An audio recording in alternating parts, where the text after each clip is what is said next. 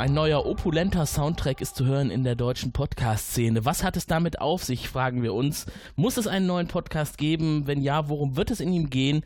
Noch weiß das keiner außer denjenigen, die sich heute hier versammelt haben, um ihn zu produzieren. Eine Science-Fiction-Serie, die es schon relativ lange gibt und die es einfach verdient hat, als Ausgliederung der Serienrepublik besprochen zu werden und zwar ausgiebigst. Folge für Folge wollen wir für euch die 88 Episoden von Farscape besprechen. Und da werden wir eine ganze Zeit lang für brauchen. Deswegen war es sehr wichtig, da Personen zu finden, die sich gut auskennen und die auch begeistert sind von dieser Serie.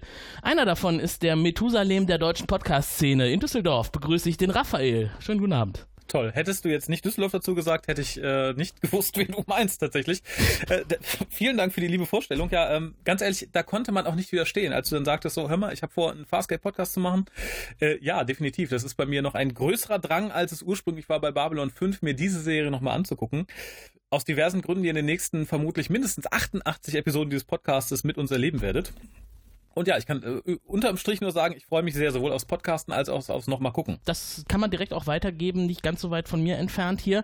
Begrüße ich eine der nacktesten Frauenbeauftragten anderer Podcasts, die ist heute hier angezogen. Hallo Mary. Hallo Tim, ich freue mich sehr dabei sein zu dürfen. Ähm, ich war ähnlich wie Raphael sehr, sehr begeistert und konnte ganz schlecht Nein sagen, als ich dann hörte, ihr sucht noch Mitsprecher für den ähm, neuen Farscape Podcast weil Farscape gehört für mich zusammen mit Babylon 5 und Doctor Who zu meinen absoluten Highlight-Serien. Das sind für mich die großen drei der Science Fiction.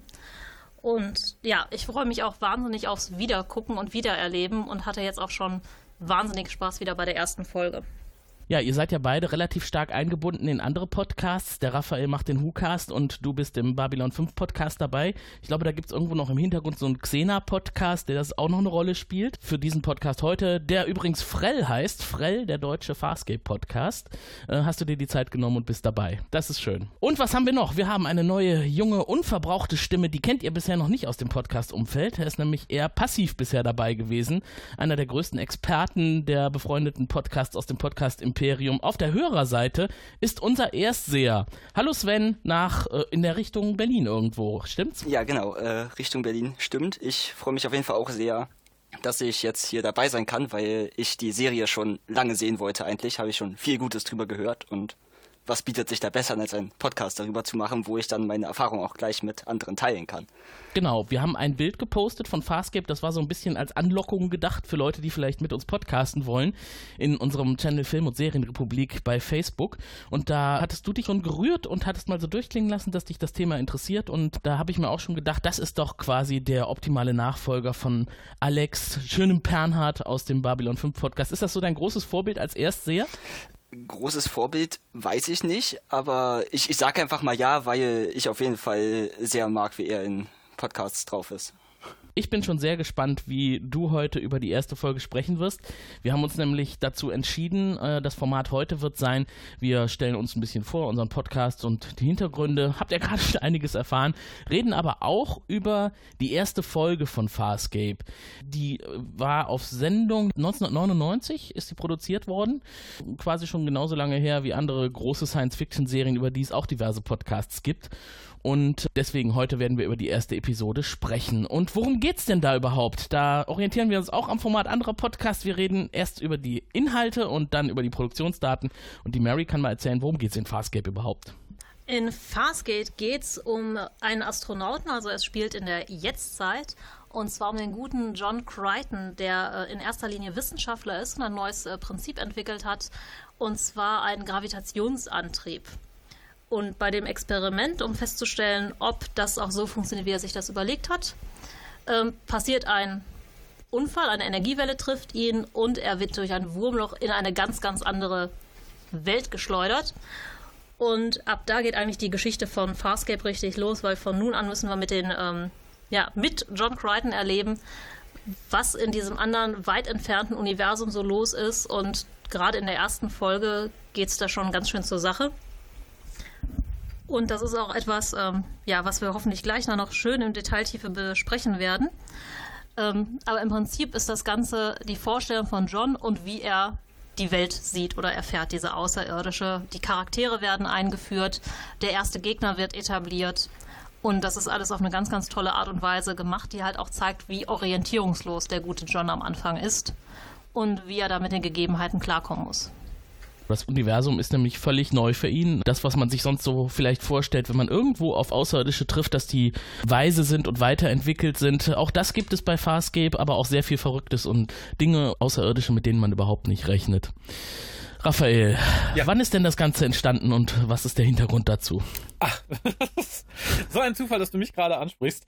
Ähm, also der Hintergrund ist generell, das fing nämlich, also 99 wurde es das erste Mal ausgestrahlt, nicht produziert, wie du gerade sagtest. Ähm, mhm.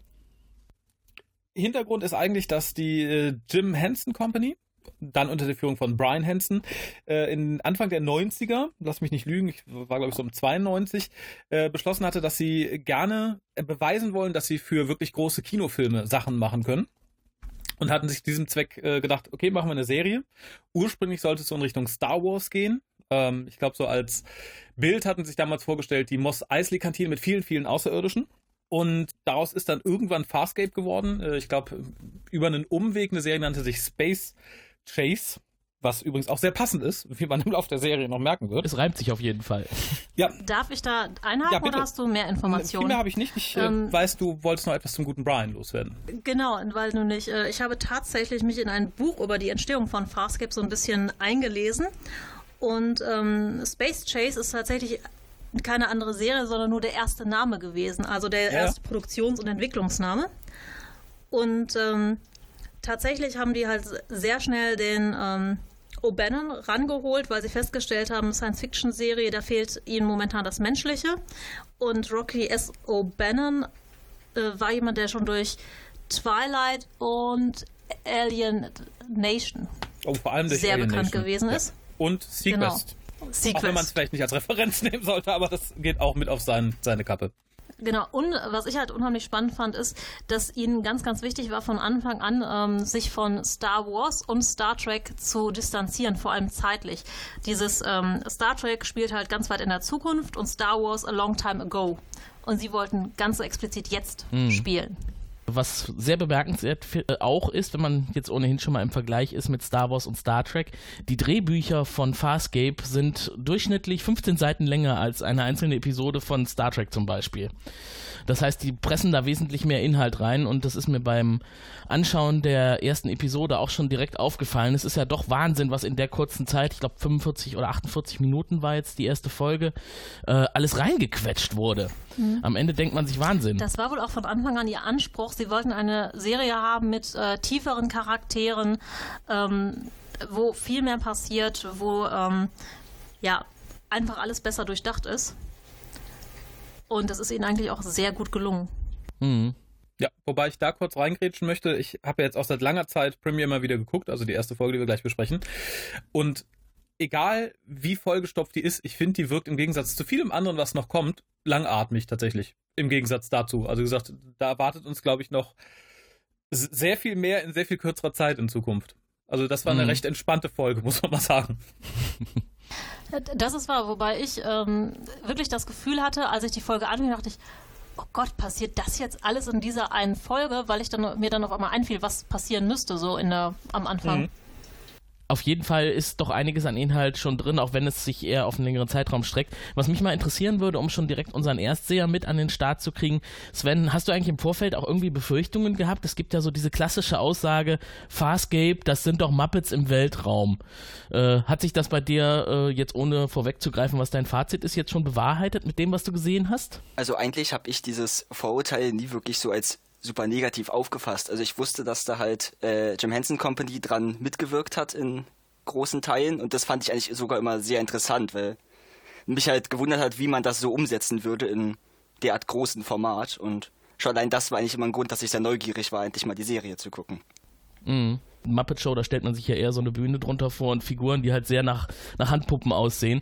Für mich ist Farscape ein gutes Beispiel dafür, wie schnell man eine Puppe für eine echte Person halten kann. Insgesamt über die Serie hinweg treffen wir auf so viele Außerirdische, von denen man irgendwann völlig vergisst, dass es sich hier um hergestellte Puppen handelt, weil die einfach einen eigenen Charakter haben. Jim Henson war ja auch im Vorfeld schon sehr viel mehr als nur die Muppet Show. Mhm. Wenn ich da zum Beispiel an Labyrinth äh, erinnern darf, der ja einfach mit Puppen über Großteile einfach bestritten wurde. Der auch teilweise eine Farscape sehr ähnliche Ästhetik hat, finde ich. Äh, nicht nur, äh, das ist, kommt nicht von ungefähr, mhm. weil Labyrinth wurde maßgeblich von Brian Henson ähm, ja. gemacht. Zum Beispiel Hoggle wurde komplett von Brian Henson nicht nur ähm, gebaut, entworfen, sondern auch gesprochen. Und ähm, er hat auch ganz, ganz viele von den Goblins designt. Mhm. Und selber gebaut. Also Brian Hansen ist äh, in der Hinsicht so ein Tausendsasser. Der ist sowohl Puppenspieler als auch Macher, als auch Director, Writer. Ähm, okay, als Director kann man sich streiten, ob er da immer so toll war, aber was die Puppen angeht, äh, hat er wahnsinnig viele gemacht. Ah, der hat übrigens den allerersten Pinguin gemacht, der jemals in der Muppet Show aufgetreten ist. Das ist doch ein Prädikat, was ihn auszeichnet. Wen das übrigens interessiert, diese Figuren, es gibt in New York eine Ausstellung, eine Henson-Ausstellung, wo man aus den unterschiedlichen Produktionen, in denen diese Figuren verwendet wurde, die Originale sehen kann. Und da ist ja alles Mögliche dabei. Bibo aus der Sesamstraße, von den Fraggles, die Dozers oder die Fraggles selber. Farscape, Labyrinth, alles Mögliche. Also falls ich mal, falls ich es mal irgendwann schaffe nach New York, werde ich mir das bestimmt mal anschauen. Sehr oh, sehenswert. Oh, tatsächlich, ähm, im Washington DC äh, kannst du auch Kermit sehen, die allererste Kermit-Puppe. Die ist da auch, lustigerweise in New York, gibt es die doppelt. Ja, es gibt verschiedene Puppen. Zum Beispiel, es gibt auch ganz, ganz viele Scooter-Puppen. Die wurden ja auch teilweise für unterschiedliche Shows und Filme immer wieder neu konzipiert, weil die auch unterschiedliche Sachen können mussten. Mhm. Ne, zum Beispiel, ähm, äh, ich habe mich noch nicht damit genau beschäftigt. Also welche Puppen äh, Brian Henson ja auch gemacht hat, sind halt Rigel und Pilot. Mhm. Das sind ja die Hauptpuppen von den Charakteren. Ansonsten sind natürlich die ganzen Prosthetics und so auch von den äh, Jim Henson Studios, weil die das auch können.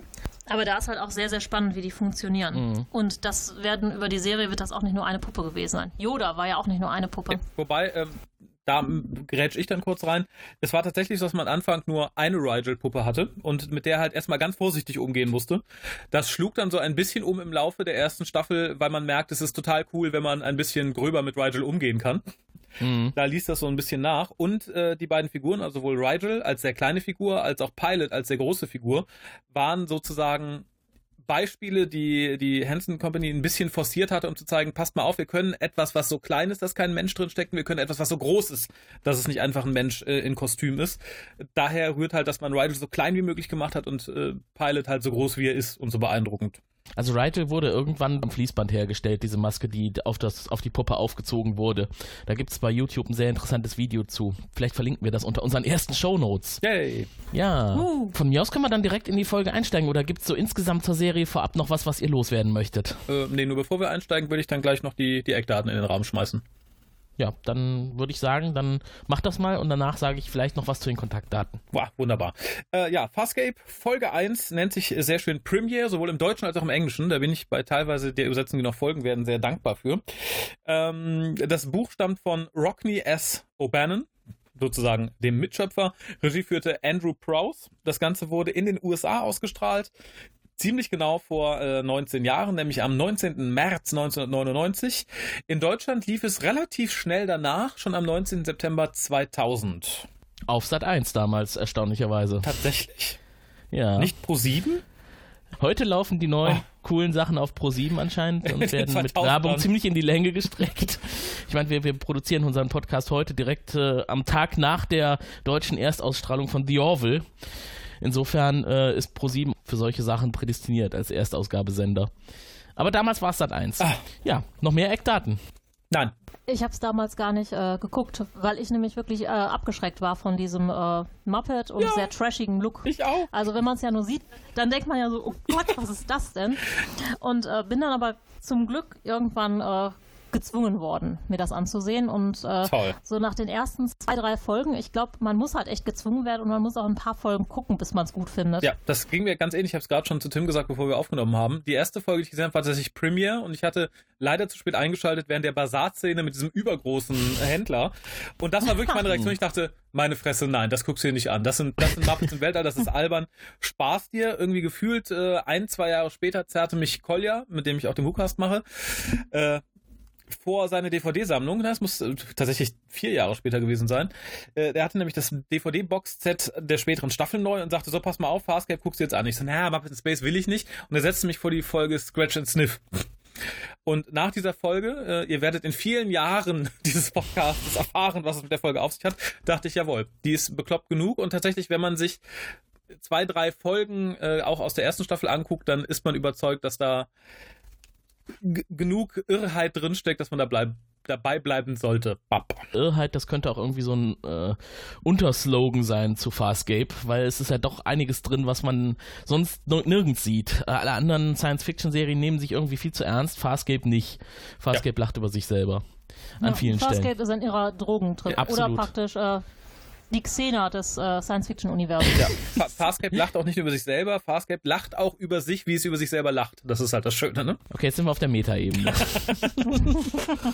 ja, aber kommen wir zurück am Anfang der Folge. Ähm, ich weiß, weil ich Tims Notizen gelesen habe, dass er es nicht mochte. Ich finde aber die erste Einstellung, die wir sehen mit, äh, mit dem Space Shuttle, dem Sonnenuntergang und dem guten John Crichton neben seinem Auto, ich finde sie ikonisch super und sie sagt so viel über John Crichton aus. Ich finde das richtig gut.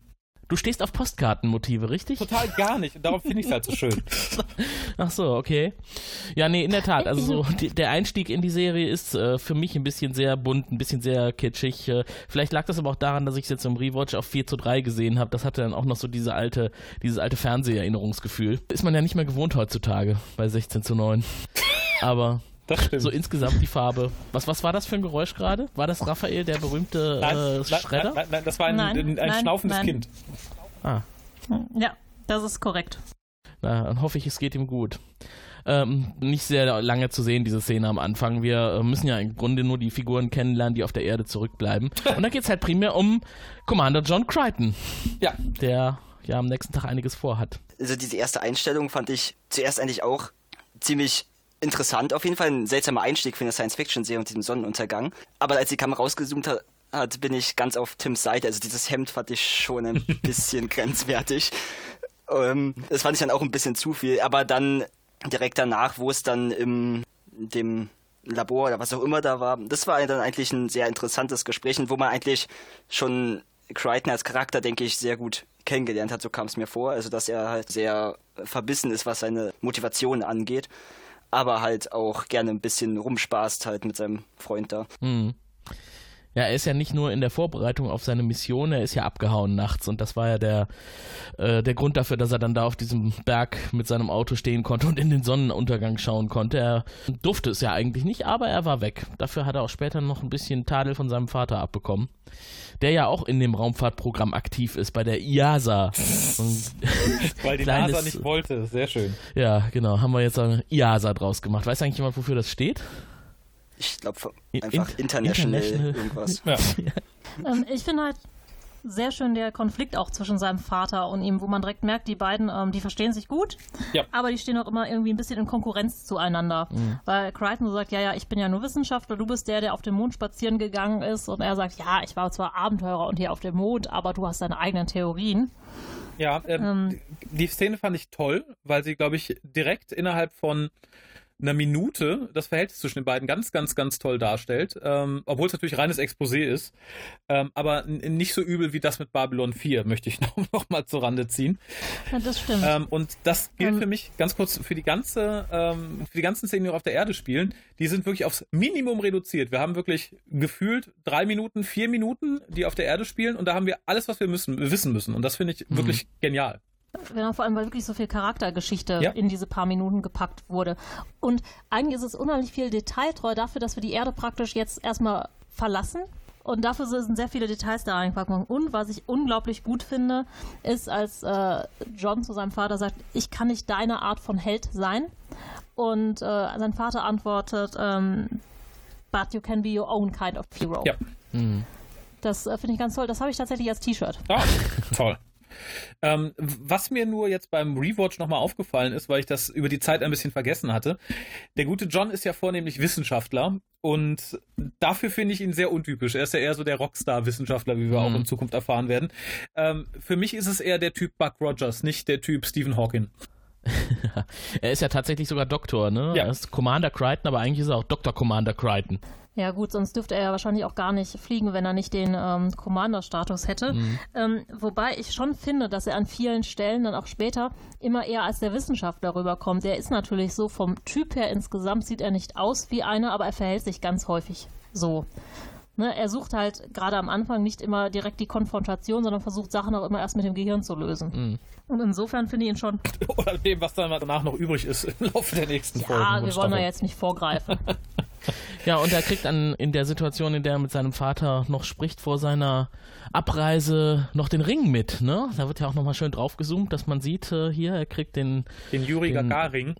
den Yuri Gagarin seines Vaters. Entschuldigung. Jeder, der das gesehen hat, wusste, merkt ihr das, hier geht's um einen Ring, den bekommt er jetzt, hat was damit auf sich. Ja, Regel 1, wenn du etwas später benutzt, dann zeig Das es ist der vorher. eine Ring. Oder wirf es in einen Vulkan. Wusstet ihr, dass es tatsächlich einen Commander John Crichton gab? Nein. Also nicht nur bei Farscape. Äh, der Name ist aus der Realität abgeleitet. Aber kein der war John tatsächlich- Crichton, oder? Hieß der nicht auch John Crichton? Ich habe äh, Das, das weiß ich nicht. Normalerweise versucht man ja möglichst sowas zu umschiffen. Ja, John Crichton war. Ja, wir schreiben es in die Shownotes. Also es gab auf jeden Fall einen, ich meine sogar John Crichton, aber wenn, vielleicht war es auch nur ein Crichton, der Astronaut war. In der Serie selber geht es aber um das Raumschiff primär. Das heißt Farscape 1 und da leitet sich auch der Name der Serie ab und das ist sein kleiner, sein kleines Runabout, mit dem er eine Geschwindigkeitsschwelle überschreiten wollte. Das hat er vor durch die Erdanziehungskraft. Da wollte er versuchen, den Speed zu maximieren. Am Ende ist die Aktion auch erfolgreich, allerdings kommt er nicht zurück auf die Erde. Denn Da habe ich ganz kurz noch eine Frage. Ist die in dem Moment wirklich schon erfolgreich? Weil ich glaube, er schafft es nicht 100 pro, weil er am Ende, nachdem er das mit Moya geschafft hat, ganz stolz sagt, dass die Theorie doch wahr war. Ich glaube, er wird doch hier etwas, etwas abrupt von dem Wurmloch unterbrochen, oder? Bevor er endgültig sagen kann, es hat funktioniert. genau, die anderen sagen ja, er soll abbrechen. Das heißt, er ist noch nicht auf der Höchstgeschwindigkeit, die er eigentlich erreichen wollte. ah, da war er nur auf dem Weg dahin. Dazu Ja, muss ich übrigens anmerken, diese Beschleunigung, die man da sieht von dem Shuttle, sah irgendwie ziemlich cool aus. Und auch mit dieser wackelnden Kameraperspektive, es hat mir irgendwie sehr gefallen, diese Szene Ja. insgesamt. Also ich muss eh sagen, auch dann der darauffolgende Wurmloch-Effekt ist für mich heute noch ikonisch. Ich finde den so toll Mhm. anzusehen, auch heute irgendwie noch fast 20 Jahre danach. Finde ich, hält er optisch stand. Okay, der hat mich eher an eine Wasserrutsche erinnert. Ich fand gerade, war Stargate äh, davor, danach? Es ist halt sehr ähnlich. Ne? Die ganzen Wurmloch-Effekte sind einfach immer so, ja, Wasserrutsche ist, glaube ich, ein ganz guter Vergleich. Auf jeden Fall taucht es relativ überraschend auf und zieht ihn rein. Eine magnetische Welle zuerst und dann das Wurmloch und schwupps ist er weg und da, wo er wieder auftaucht, juhu, er lebt, aber keine Verbindung mehr nach Hause. Weit, weit weg. Ich glaube, das wird ihm dann in dem Moment auch klar, als er da landet. Dann geht's auch direkt los mit der Weltraumschlacht. Äh, nee, ich finde halt, also im Prinzip finde ich erstmal sehr schön, wie er dann nochmal nachfragt, so, äh, Canaveral. Ja. Und dann kommt endlich der Vorspann. Was ich ganz So schlimm alles bis fand. dahin war ja. Was, den Vorspann? Nein, ich, lie ich liebe den? Vorspann. Ohne, ohne, ohne, ohne Zweifel. Nur für einen Erstschauer fand ich sehr schade, dass man durch den Vorspann so viel von dem vorwegnimmt, was jetzt gleich passiert. Weil wir sind mit John Crichton gerade am Ende des Universums gelandet. Er checkt nicht, was los ist, sagt so, Kacke, was ist hier los? Und dann zeigt man uns Dargo, man zeigt uns Zen, man zeigt uns Rigel, man zeigt uns Moya, man zeigt uns den Krieg. Und das fand ich schade. Den Vorspann hätte man sich hier klemmen sollen. Ich fand es so schön, mit Crichton da im Nichts zu sitzen und nicht zu checken, was losgeht und nicht schon serviert zu bekommen, was noch auf ihn wartet. Das fand ich so schade jetzt beim nochmal gucken. Du hast so recht, das war genau das, was mir vorgestern, als ich nochmal geguckt habe, durch den Kopf ging, zu sagen, warum haben sie nicht einfach nur, wie man es sonst in einem Pilot macht, ähm, einfach nur Farscape-Logo gezeigt und dann weitergemacht? Ja, äh, dazu möchte ich ganz kurz noch was einwerfen, das habe ich vorhin äh, vergessen bei den Eckdaten sozusagen. Äh, auch wenn das hier die erste Folge ist, es ist in dem Sinne kein Pilot, weil für die äh, Jim Henson Company war es zu teuer äh, die ganzen Aufbauten nur für einen Piloten zu machen. Die haben erst angefangen, nachdem sie die Zusage für die ganze Staffel hatten. Also genau genommen ist es hier kein Pilot, sondern wirklich nur eine erste Folge. Es gab für Farscape in dem Sinne keinen Pilot. Aber ansonsten, ja, ich hätte mir auch gewünscht, ganz kurz Farscape einblenden, weiter geht's. Also sie haben sich wenigstens im Intro den Text verkniffen. Der Ja. hätte ja nun wirklich sehr viel vorweggenommen. Das hätte auch in dem Moment nun wirklich noch überhaupt nicht gepasst. das stimmt. Der kommt dann ab Folge 2. Aber dann geht's los mit der Weltraumschlacht und da sind wir dann voll in Star Wars. Ja, ich glaube, das, das Bild war auch beabsichtigt.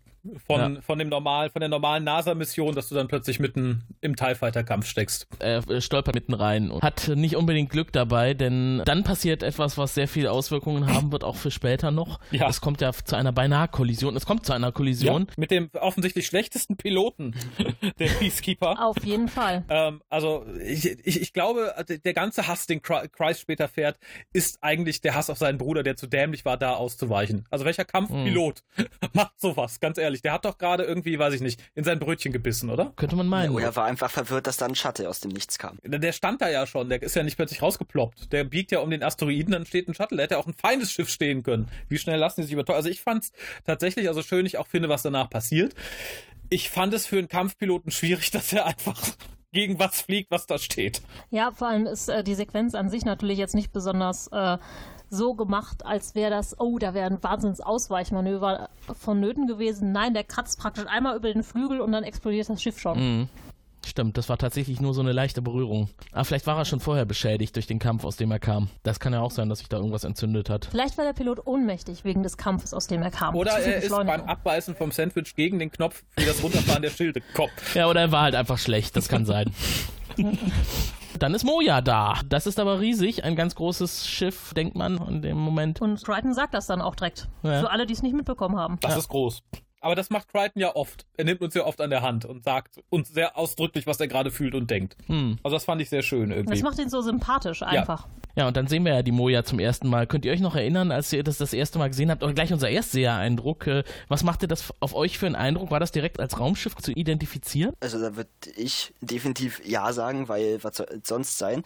Aber um mal ein bisschen äh, vorzugreifen, später von innen muss ich ganz ehrlich sagen, dass da tatsächlich teilweise die Gänge weniger nach Raumschiff aussahen. Das fand ich dann irgendwie sehr interessant. Aber von außen auf jeden Fall. Ja, da kann man vielleicht sogar wieder so äh, Verbindungen auch ziehen zu Sequest. Das wirkt ja teilweise innen auch organischer. Und wir haben ja schon festgestellt, dass es hier Beteiligungen gab von Personen, die in beiden Produktionen mitgearbeitet haben. Aber so grundsätzlich war es erstmal was ganz Neues, Moja im Weltraum zu sehen. Also normalerweise kennt man ja Raumschiffe nur äh, aus Science-Fiction-Serien, in denen die sehr technisch dargestellt werden. Also so ein organisches Objekt, was sich dann auch sehr schnell als Raumschiff herausgestellt hat, das war was ganz Neues. Da möchte ich widersprechen. Ja. Da gab es die Lex vorher. Die Und Lex. Lex insgesamt hatte sehr viel auch vom Trash-Faktor. Also, wenn man nur drauf guckt, könnte man Gemeinsamkeiten entdecken. Ja. Mhm. Und ich habe immer noch die Assoziation mit diesem Raumschiff aus der ersten Next Generation Staffel, das Darmgeräusche als Soundeffekt hatte. Ich erinnere mich nicht mehr genau, was es machte. Das sah ja auch sehr ähnlich organisch aus. Also ich, für mich war es in dem Moment erstmal nichts Neues. Äh, was für mich ein bisschen neu war, war tatsächlich, dass die Crew sagt, so, das ist Moja, die hat eine Persönlichkeit. Punkt. Das war so als Konzept für mich interessant und irgendwie neu, aber so rein optisch und dass es organisch ist, ähm, nö. Also haben wir zum Teil auch bei den Wollonen. Hm. Ja, okay, das stimmt natürlich. Genau, bei den Wallonen, wie gesagt, Lex ist auch ein organisches Schiff, wenn ich das jetzt richtig in Erinnerung habe. Also, da ist die Moja jetzt nichts Neues. Die Symbiose mit dem Pilot, das ist was Neues. Hm. Die wir hier aber, glaube ich, noch gar nicht erfahren, so direkt, ne? Also. Nein. Also er wird ja jetzt erstmal reingezogen und das, was mir da aufgefallen ist, er wird vom Docking-Web erfasst und wird dann dadurch durch Mojas Hangar transportiert. Und das, was wir dann da sehen, das sehen wir, glaube ich, in der Serie nie wieder, oder? Nee, es fehlt Diese- auch, ist so riesig. Du meinst dieses unendliche Feld, durch das er erst durchgeführt wird. Äh, fand ich ganz interessant, aber wir sehen später, äh, natürlich als Kulisse auch nur diesen kleinen Raum dahinter, in dem auch später Mhm. alles gelagert wird und so. Ähm, Finde ich schade, aber ich, es, es macht in Anführungszeichen irgendwo Sinn. Also, weil Moja ist relativ groß, die wird, wenn sie regulär benutzt wird, auch viel Fracht mit sich schleppen. Insofern finde ich es okay. Ich finde schade, dass man es halt so nie wieder gezeigt hat. Auch in Zeiten Ja. nicht, wo es der Crew besser ging, in Anführungszeichen, dass man das Ding mal vollgeladen gesehen hat und mit mehreren kleinen Schiffen oder so. Das hätte ich reizvoll gefunden. Ging es der Crew je wirklich besser? Ach so, phasenweise ja. Ging es auch schon wesentlich schlechter, aber es geht ja auch schon teilweise Ah, besser. Auf jeden Fall. Äh, was mir nur Ähm, aufgefallen was ich ist, sehr ja, schön, Ladies first. ich finde das schön, ja, dass äh, das erste Wesen, was er an Bord Ja. dieses Schiffes sieht, dieser kleine Roboter ist. Genau, der DAD. Ja, der DAD, Der mit dem einen Hängerauge besonders. den, den wir noch ganz oft sehen Und- werden. Hm. Ja.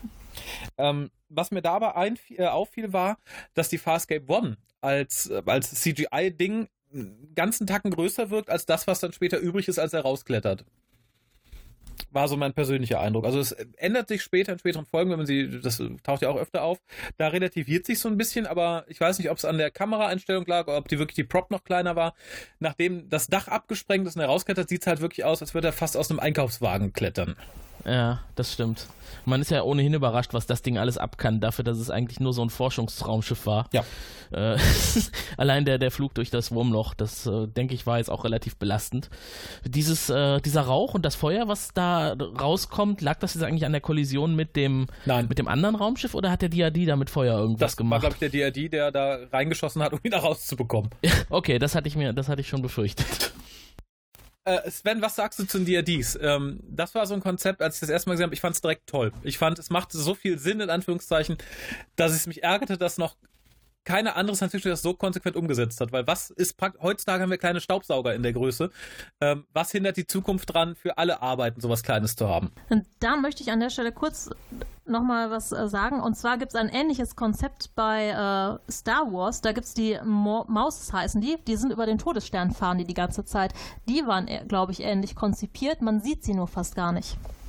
Ja, bei mir war Assoziation auch Star Wars, allerdings nicht die, sondern in, in den Prequels irgendwo. Da sind äh, teilweise halt auch so kleine Roboter in, vor allem beim ersten Teil, beim da, die im Boxenstopp und so. Das ist jetzt vielleicht doof, dass ich das als Vergleich ranziehe, weil jetzt nicht wirklich unterschiedliche Qualitäten Es sind. gab Prequels? Genau. Ähm, aber irgendwie daran fühlte ich mich so im ersten Moment ein bisschen erinnert, dass halt so, ja, dass man halt die kleinen Roboter so Drecksarbeiten erledigen lässt.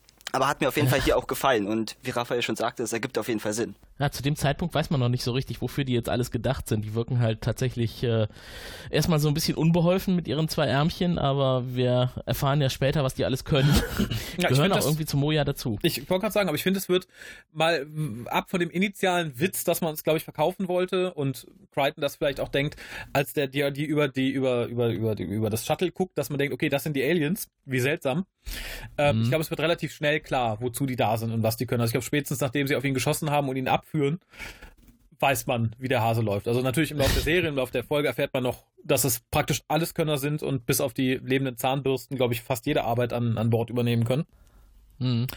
Ähm, und hier finde ich setzt was ein, das liebe ich an Farscape, so ich habe es vorhin schon gesagt, dass man hier praktisch Hand in Hand mit John durch diese Welt geht. Also wie er dann praktisch von DRDs auf die Brücke geführt wird und erstmal überhaupt nicht checkt, was da abgeht. Finde ich Mhm. großartig. Weil ja auch alle um ihn herum noch was anderes sprechen. Ne? Er kann das ja nicht verstehen, was gesagt Ja. wird. Vor allem, man merkt, dass er halt desorientiert ist. Also er hat halt diesen verschwommenen Blick, wo man wirklich merkt, oh, der, ähm, zwei, der kippt jetzt jeden Moment um, weil das alles zu viel ist und einfach unglaublich, was da passiert. Naja, und dann kippt er auch relativ schnell um im Anschluss, ne? Nachdem er, glaube ich, Ja. Ja, also er kriegt ja erstmal äh, den Eindruck von der Brücke und dann relativ schnell die Übersetzermikroben in den Fuß. Aber ich finde halt sehr schön, dass er sich einfach mit Hi vorstellt. Wie ein Wissenschaftler es halt so tut, ne? Äh, ich Genau. habe jetzt mal ganz kurz eine Frage und zwar am Anfang Ja. versteht er nicht, was die sagen. Wisst ihr, ob da sich bei der Sprache oder was der Brabbeln sich irgendwas gedacht wurde oder ist das nur irgendwas? Ich würde sagen, nein. Dafür ist es, glaube ich, zu computerverzerrt. Habe ich mir auch überlegt. Also ich denke, nein. Also ich glaube später bei schade Sans. Lied schon. Ähm, aber ich glaube, bei dem Computerverzerrten, was Dago und Sender am Anfang von sich lassen, das wird kein, keinem Syntax standhalten. Dago wird später im Laufe der Serie noch ein paar Mal andere, also seine eigene Sprache sprechen. Mhm. Und da klingt es schon so ein bisschen so, als wäre, als hätten sie sich was dabei gedacht, aber es kann Ja. auch einfach nur gut klingen. Das kann natürlich auch sein. Äh, der, ist euch aufgefallen, also wenn man jetzt so das erste Mal mit Moja konfrontiert wird, der Fußboden und die, die Wände, also wie wenn der Fußboden in die Wände übergeht, das wirkt alles relativ stark nach Plastik. Also ich weiß gar nicht, ob das nur mir so gegangen ist, weil ich darauf geachtet habe, aber wie so ein Studioboden. Ähm, das ging mir immer schon früher so, weil, also auch heute noch nehme ich dem nicht ab, dass das inorganisch ist. Also wie gesagt, Moja mag Ja. gewachsen sein, aber da haben sie dann irgendwie mal den, den Bodenleger drüber geschickt, glaube ich, und den, der die Wand verkleidet. Wäre mir aber auch lieb, wenn ich ein Raumschiff wäre oder so, möchte ich auch nicht, dass die Leute mit ihren Füßen irgendwie an meinen Gedärmen rumtreten. Dann hätte ich auch ganz gern, dass sie irgendwie einen trittfesten Boden eingebaut haben, glaube ich. Alles ist auf jeden Fall relativ fremd und die sind gerade mitten in Action, denn der Kampf, den der Bruder von Craze da ausgefochten hat, der ging natürlich gegen die Moja. Da hat jeder gerade so seinen Job auf der Brücke zu tun. Wir wissen alle noch nicht so richtig, was da los ist. Es gibt eine blaue Frau, die äh, ein bisschen abgespaced wirkt, einen eher roten Krieger und einen fliegenden kleinen Gnom in einem Schwebethron. So präsentiert sich Farscape, wenn man also das erste Mal mit den Figuren konfrontiert wird. Ich glaube, man, man sieht auch schon Pilot, oder? Ja, man sieht und hört Pilot. Ja, Pilot. Ähm, dazu Mhm. vielleicht eben eingestreut für die Leute, die sagen, oh, Pilot kommt mir irgendwie bekannt vor in seinem Habitus. Äh, der wird auch Puppen gespielt von dem Herrn von Lani Tupu, der auch Craze spielt. Ja. Und er hat seine Stimme. Ja. Ja. Was man, aber tatsächlich finde ich, da muss ich äh, ganz, ganz, ganz großen Tribut zollen. Äh, ich finde, es ist eine großartige Arbeit. Man bringt die, wenn man es nicht weiß, erstmal nicht in Verbindung. Also man muss es wissen und sehr darauf achten, dass man es irgendwie merkt. Äh, insofern finde ich es toll, weil ich auch äh, finde, dass Lani Tupu, und damit bin ich beim nächsten Punkt, als Craze ein außergewöhnlich toller Charakter ist, der auch außergewöhnlich toll gespielt wird. Und der eigentlich gar nicht so lange dabei bleiben sollte. Der ist Ja. äh, später in der Serie noch weiter ausgeschrieben worden, weil es halt wirklich gut funktioniert hat. Dieses Hinterherhetzen hinter Crichton. Später wird er abgelöst von anderen, aber hat tatsächlich sehr gut funktioniert. Crichton ist inzwischen K.O. gegangen. Die anderen äh, sind immer noch dabei, sich zu wehren. Und da, glaube ich, reden sie auch über die Kontrollmanschette, die Moja vorher hatte. Die hat ja dafür gesorgt, dass sie nicht fliehen konnte. Die war von den Peacekeepers. Und Dago hat an der Stelle auch schon gesagt, er hat ja die Kontrollmanschette abgenommen vom Schiff. Ähm, das also, äh, sehen wir aber alles so in diesen Momenten, wo Crichton noch aufwacht.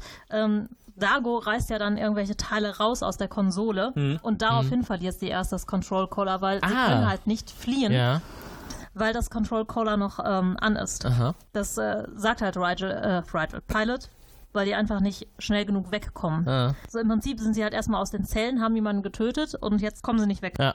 Da habe ich mal direkt eine Frage an unseren Erstseher, weil ich weiß noch, als ich damals das erste Mal die Figuren gesehen habe und vor allem diese Szene, ähm, was für einen Eindruck ich von den einzelnen Figuren hatte und von dem gesamten Setting. Wie war das bei dir, äh, Sven? Weil ich weiß zum Beispiel bei Dago dachte ich mir, oh Gott, was für ein Abklatsch eines Klingonen. Das war so mein erster Eindruck. Ich dachte, okay, der sieht so ein bisschen wie ein Klingone aus und so. Hattest du ähnliche Assoziationen oder dachtest du einfach, yo, Aliens? Ja, Assoziation jetzt direkt eigentlich nicht. Irgendwie, ich fand das sehr interessant, dass die halt alle komplett verschieden waren. Also, dass man sich da halt wirklich mit viel Kreativität rangesetzt hat und die alle möglichst detailliert gestaltet hat. Das hat mir auf jeden Fall sehr gefallen. War man dann aber im äh, später im Close-Up die blaue, ich weiß die Namen gerade noch nicht so. Äh, Zan. Okay. Ähm, Nochmal sie, da ist mir aufgefallen, dass irgendwie da die Haut irgendwie teilweise nicht sehr realistisch aussieht. Also es soll sehr plastisch wirken, aber das tut es irgendwie nicht. Das hat mich dann später teilweise ein bisschen gestört. Aber generell fand ich das alles sehr interessant und vor allem faszinierend anzuschauen. Cool. Fand ich irgendwie auch äh, spaßig, denen zuzugucken. Dann vor allem auch bei äh, Rigel halt mit der Mimik, wie das gemacht ist, ist super. Ja. Ja, Rigel ist direkt auch dann schon zu sehen. Er bietet, glaube ich, äh, Crichton Freundschaft an, so nach dem Motto, halt dich an mich und ich kann dich hier. Ich quasi schütze protegieren. Dich jetzt, du schützt mich später. Du bist Ja, größer genau. als ich. Punkt. Und das ist, glaube ich, auch fast der Moment, wo äh, Crichton erstmal realisiert, das ist ein Gefangenenschiff, auf dem er jetzt drauf ist. Ah, genau. Ähm, ich habe noch eine Frage an die Leute, die sich vielleicht besser an die Serie erinnern als ich. Sans Supergeschwindigkeit beim Tippen, wird das jemals wieder aufgegriffen, dass sie irgendwie super schnell irgendwas kann? Ich erinnere mich nämlich nicht dran. Ich mich auch nicht. Ich auch nicht, nee. Gut. Aber gut, sie ist halt, sie ist halt nicht wirklich eine, eine, also sie ist humanoid, aber sie ist eher Pflanze als, äh, was ist denn das Gegenteil? als normale Person mit aus Fleisch und Blut. Und da hat sie Als wahrscheinlich. Säugetier? Als Säugetier, richtig, genau. Und da hat sie wahrscheinlich auch ganz andere Körpereigenschaften. Also sie kann ja schon ganz andere Dinge so auf der geistigen Ebene. Klar, so, ich hatte mich ja nur gefragt, ob das irgendwann nochmal relevant wird, weil ich mich nicht dran erinnern Mhm. konnte im Laufe der Serie, dass sie irgendwie nochmal ganz schnell irgendwas tut. Nee, wird so machen nicht nochmal Pflanzen also auch ganz schnell tippen oder so. Ja, ich muss dann meinen Fikus vor die Tastatur setzen. Mal gucken, was passiert. ähm, ja, und dann sind Ja. wir, glaube ich, schon beim Starburst, oder? Ja, genau. Beim Ja, organischen Warp Der hat sozusagen. mir außerordentlich gut gefallen. Ja, das ist einfach eine schöne Geschichte, dass man diese beiden Triebwerke, die werden zusammengeführt und dann wird das ganze Schiff in die in den Starburst übergeben. Stellarbeschleunigung heißt das auf Deutsch. Und das fand ich auch ein schöner Effekt zur Beschleunigung. Wird jetzt quasi nur noch getoppt durch Discovery, ne? Sporenantrieb.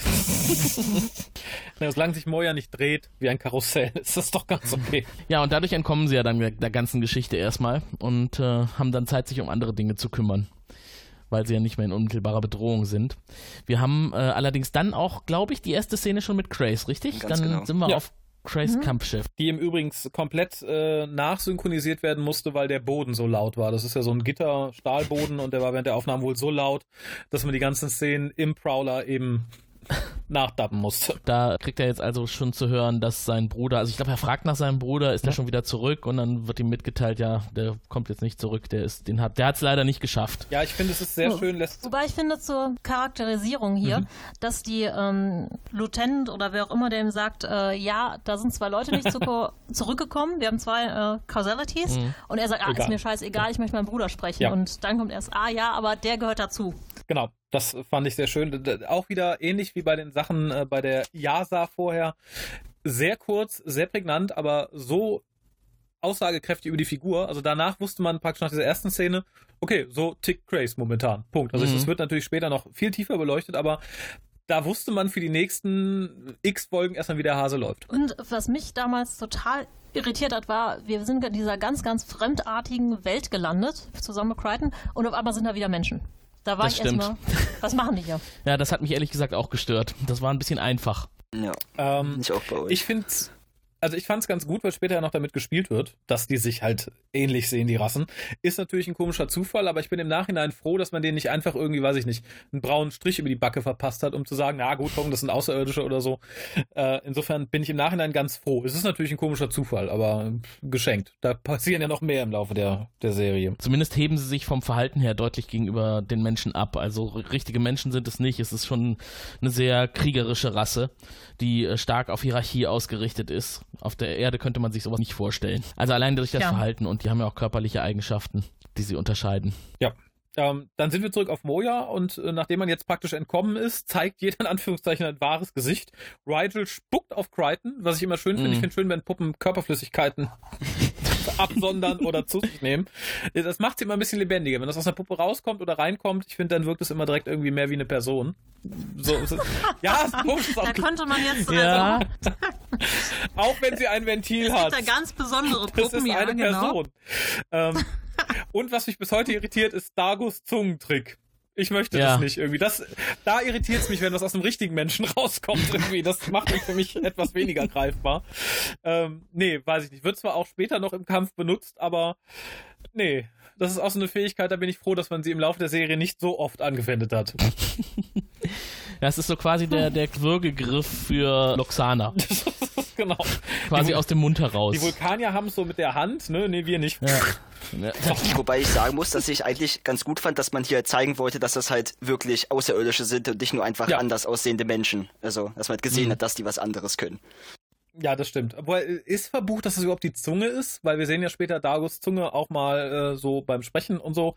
Und die sieht halt nicht aus, als würde man sie anderthalb Meter aus ihm rausziehen können. Vielleicht ist es irgendwie ein extra Ding unter der Zunge oder so. Ich möchte das gar nicht wissen, was die damit sonst noch so tun. Ach, ich wollte gerade sagen, du wolltest doch gar nicht drüber reden. Jetzt machst du dir doch Gedanken darüber. Ja, so ist ja. es halt, ne? Can't be unseen, möchte ich da einfach mal so sagen. äh, Im Übrigen. Ah, du wirst heute Nacht gut schlafen können. Ich fürchte ja. auch, ja. Ähm, aber daran schließt sich halt etwas an, was ich bis heute auch noch etwas verstörend finde, weil ich so unnötig finde. Und zwar diese pseudo aufgebaute sexuelle Spannung zwischen den beiden mhm. die auch, glaube ich, nie wieder so groß aufgegriffen wird, weil die halt dermaßen forciert wirkt, nur dass sie halt, dass man halt sagen kann, okay, sie ist halt eher so ein, ein, ein, ein sentient Being und la la la la la la äh, finde ich ein bisschen schade. Also auch wenn wir in dem, in, der, in, der, in dem Dialog ein bisschen was über Dago lernen, wie alt er ist und dass er für seine Rasse wohl noch ganz jung ist und bla und rababa, aber 30 Zyklen. Mhm. Genau, aber halt diese, diese pseudo-sexuelle Spannung hätte ich da nicht gebraucht. Das war so ein Moment, da schämte ich mich ein bisschen fremd für die Szene. Das ist so, als wenn Mama und Papa irgendwie äh, weiß ich nicht, wenn du weißt, die gucken gleich ein mhm. Porno oder so. Das war, ja. Ja, aber das wird zum Glück nicht ausgebaut. Ja, aber dafür wurde ich halt schön etabliert, dass die sich halt wirklich auch noch nicht wirklich kennen. Also dass Crichton nicht so ja. der einzige Neue ist. Das, das ja, das stimmt. Sie erklärt ja erstmal, wer sie ist. Sie ist eine delvianische Pau, eine Priesterin. Soto Zen, äh, Cardago, Luxana und dann geht es in Richtung, äh, die Raphael gerade schon angekreidet hat. Er fragt sie nach der vierten Empfindung. Da habe ich mir auch aufgeschrieben, das muss ja irgendwas Sexuelles sein. Was könnte das denn sein? Macht man sich darüber Gedanken oder ist das wie mit der Zunge? Lieber nicht drüber nachdenken. Naja, es ist, glaube ich, ein bisschen auch, um die Rasse äh, zu spezifizieren, weil das ja bei den äh, Delvians, die sind halt schon anders gelagert als die Lachsens, ne? Mhm die sind unglaublich spannend. Also ich finde, die Delvianer gehören ja mit zu den spannendsten Rassen, mit denen wir zu tun bekommen bei Farscape. Echt? Ja, ich finde halt auch, ja, ja. ich finde Zen ist auch ein unheimlich toller Charakter. Ja, finde ich auch. Also ich finde Zen total toll, aber ich fand alle Folgen später, die sich irgendwie auf äh, die Delvians beziehen, strunzlangweilig. Mit ihrer blauen Schwester oder was es immer war. Ich habe mich da zu Tode gelangweilt. Ich hoffe, beim Rewatch ist das anders, aber gerade die Szenen fand ich immer so sehr Ich finde das klischeehaft. Konzept, das Konzept ist total cool durchdacht und äh, sehr, sehr fremdartig gemacht. Also Echt? das äh, finde ich halt sehr, sehr toll. Und gerade das, äh, die unterhalten sich ja dann noch über die Verbrechen, weswegen sie auf diesem äh, Gefangenenschiff sind. Ja. Und äh, sie sagt dann so, äh, ja, sie wäre Anarchistin und dann fragte er äh, ähm, Dago so, ja, ja gibt es bei Delviana Anarchisten oder so? Ja, ich war der, die leitende Anarchistin. Genau. So, und was halt auch schon zeigt, wie cool Zen ist. Und ich finde halt auch so ihr gesamtes, so dieses mega entspannte, was eigentlich immer wieder so ihre Signature-Move ist. Um die rum kann alles in Chaos versinken, aber sie bleibt cool. Das stimmt. Also sie ist tatsächlich auch der ruhende Pol auf, auf der Moja und alle vertrauen ihr später und äh, wir bekommen sie jetzt erstmal vorgeführt als sehr leicht bekleidete blaue Frau, mit der eigentlich alles möglich ist. Und gerade auch so dieser Hinweis, dass sie die Unruhestifterin auf Delvia gewesen ist, da denkt man sich auch schon, was kann da noch alles hinterstecken? Was hat die alles mitgebracht und was hat die für düstere Hintergründe, die jetzt hier auch noch eine Rolle spielen könnten? Also das Schöne ist ja, dass eigentlich von allen ganz kurz schon die Hintergrundgeschichte angerissen wird. Ne? Cardago ist äh, da, weil er jemanden umgebracht hat. Rigel wurde von seinem Cousin gestürzt Im und Schlaf. tja, Ja, Rigel ist ein das Dominar. Das Besten passieren. könnte man auch mal erwähnen. Ein äh, Rigel der 16. Dominar über Hyneria. Wie viele Untertanen hat er? Irgendwie 16 Milliarden? Keine Ahnung, ganz, ganz viele. Das kann ich mir auch Fall. gut vorstellen, weil wenn die so klein und schneckenartig sind, wahrscheinlich werfen die direkt 500 Eier aus und du hast einen riesigen Planeten voll dieser kleinen grünen Tierchen. Ich finde das, äh, die Vorstellung sehr, sehr niedlich, muss ich sagen. Mhm. Ich habe mich übrigens verhört, als er sich vorgestellt hat. Zuerst gehört, dass er sich als Domina vorgestellt hat. Das, Ich bin Rigel, die Domina. Wenn Das du wüsstest, ich- wie gut das 16.. passt, wenn du wüsstest, wie gut das später noch passt. das war vor allem witzig, weil äh, Crichton zu dem Zeitpunkt auch noch nichts anhatte. Und das hat für ein sehr interessantes Kopfkino gesorgt. Ja, das, das glaube ich. Stimmt, Triton ist nackt in der nächsten Szene. Ja, er, er trägt ein Unterhöschen, habe ich beim einzelnen Bilder vorspringen gesehen. Nicht, dass ich es getan hätte. Das um hatte ich, hatte ich interessiert. Okay. Ja, ich Raphael, halt das sind ja ganz halt- neue Dinge hier. Ich wollte wissen, dich. ob sie sich sein, sein kleines Module angeguckt haben oder nicht. ähm, ich habe in der Szene ein riesiges Problem, muss ich sagen. Und zwar, ähm, ich, ich finde es sehr schön, dass hier auch auch wieder sehr ähm, ne, im Gespräch erzählt wird, dass die Translator Microbes halt dazu sind zu übersetzen, dass die scheinbar jeder mit der Geburt injiziert bekommt, Rhabarber, Rhabarber, Rhabarber. Ähm, schön fand ich hier zum einen, dass Crichton dann sagt, oh, die ne, misten sich am Gehirn ein, am Gehirn. Wir wissen, dass das Mhm. Gehirn später noch sehr wichtig wird für den Mr. Crichton. Äh, Ich Mhm. habe nur ein großes Problem mit der Szene und zwar haben sie ihn nackig gemacht, ausgezogen, untersucht, in die Zelle gesperrt, um ihm dann einen Peacekeeper in kompletter Montur da reinzusetzen. Das ist doch nur dazu da, dass wir überrascht sind, dass da eine Frau drunter ist.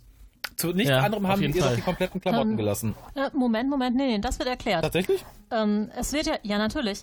Die sagen ja, sie haben Crichton bloß an Bord geholt, weil er ein neuartiges Gefährt hat. Mhm. Sie wissen nicht, äh, woher der kommt. Die wollten wissen, was der ist. Ja, woher der das ist kommt. mir schon klar. Bei dem Prowler-Piloten wussten sie, wer es ist. Ja, aber warum? Da, die mussten nur nicht ausziehen. Ja, das ist gar nicht mein Problem. Mein Problem ist, wenn du einen Feind gefangen nimmst, warum setzt du den in voller Montur in sein Gefängnis? Warum ziehst du dem sein, seine Schutzrüstung nicht ab und seinen Helm? Das war viel zu anstrengend. Warum soll man das machen? Da waren keine Wertgegenstände drin, das war für Rigel nicht interessant. Peacekeeper-Monturen, die kriegst du auch nicht teuer verkauft. Nee, aber im Fall, dass er sich irgendwie befreit, hätte ich halt ganz gern, dass er seine Rüstung nicht anhat. Und schon gar nicht seinen Helm. Das ist nur ein Weltraum. Also ich glaube nicht, dass diese Rüstungen einen Schutz gegen irgendwas darstellen. Du glaubst, Also ich er- glaube, du hast schon ganz recht, das ging jetzt eigentlich um die Dramaturgie. Ja, ja. Du kannst es logisch nicht erklären. Also, dass die da tatsächlich in voller Montur sitzt, das ist ja auch unbequem, die ganze Zeit den Helm da aufzuhaben, obwohl sie in der... Ja, das ist doch vollkommen egal. Ja. Die war doch erstmal ohnmächtig. Ich, äh, es war auf jeden Fall überraschend, dass da eine Frau drunter steckt unter dieser Montur. Damit hätte man nämlich nicht gerechnet. Man denkt, das ist irgendein Peacekeeper-Krieger, der. Warum, man, warum der da so ruhig sitzt, das fragt man sich dann zwar auch noch, nachdem Crichton da völlig hilflos auf der Bahre liegt. Er hätte, ja- hätte ihn ja auch nutzen können als Druckmittel. aber das ist vielleicht eine gute Frage an Sven. Warst du überrascht, dass da eine Frau drunter ist? Ehrlich gesagt, überhaupt nicht. Ich, ich weiß nicht mal wieso, aber irgendwie. Keine Ahnung. Hast du schon mit gerechnet? Ja, ich weiß auch nicht warum, ehrlich gesagt. Ja. Keine Ahnung. Also, also äh, dafür ist das dann nicht gut gelungen, wenn man das damit als Überraschung provozieren wollte. Ähm, was mich dann ein bisschen wunderte, so im Nachhinein, aber ganz gut zeigt, wie Aaron tickt, dass sie halt Crichton sieht und ihn direkt fragt, äh, ne, was sein Rang ist, bla bla bla, als müsste sie davon ausgehen, dass es praktisch keine Sebaceans außerhalb der Peacekeeper gibt. Lernen wir solche noch kennen? Ähm, Gibt es Zivilisten? Das weiß Ja, ich gerade auch gar Vor nicht allem, mehr. sie verprügelt ihn erst und dann fragt sie ihn. Stimmt. Wobei das verprügelt irgendwie nicht sehr realistisch Wollte aussah. ich gerade sagen. Sie saß doch eigentlich nur auf ihm, oder? Ja. Naja, erst haut sie ihn, dann setzt sie sich auf ihn und dann fragt Wahrscheinlich sie. hat sie sich gedacht, Genau. boah, das ist äh, einer meiner Kollegen, der hat hier ausziehen lassen. Dem, dem besorge ich Muss das erstmal die drin. Das Arschloch. So ein schwacher Typ. Schön fand ich ihn allerdings, als die anderen kommen, um praktisch mit, mit Crichton zu reden und äh, er verlangt halt viele, viele Antworten. Die sagen, so, nee, wir gehen erstmal essen. Und er guckt halt so nach dem Moment, als wollte er sagen, oh Gott, esst ihr Menschen? Esst ihr mich jetzt? Fand ich übrigens auch sehr realistisch, Ja. muss ich sagen. Das ist mir, glaube ich, auch meine große Angst, gerade wenn ich Cardago sehe, der mich schon angezungt hat. Ja, der hat ja auch eine feine Zunge. Die Angst wäre, glaube ich, bei Rachel größer. Ja, das stimmt. Ja, wobei, da war ich ja fast noch überrascht, dass er sich nicht die Klamotten von Crichton geschnappt hat und dass die da alle noch so schön an der Wand hingen. Die sind wertlos. Ich hätte ja ehrlich, am Anfang habe ich gedacht, Ja. aha, der ist jetzt nackt, weil Rachel sich die Klamotten geschnappt hat. Aber die Ja, sind wahrscheinlich stimmt. einfach auch nicht viel wert. Also sie kommen ja aus der Zelle dann tatsächlich auch raus, beide. Sie geht immer noch davon aus, dass er auch ein Sebastianer ist.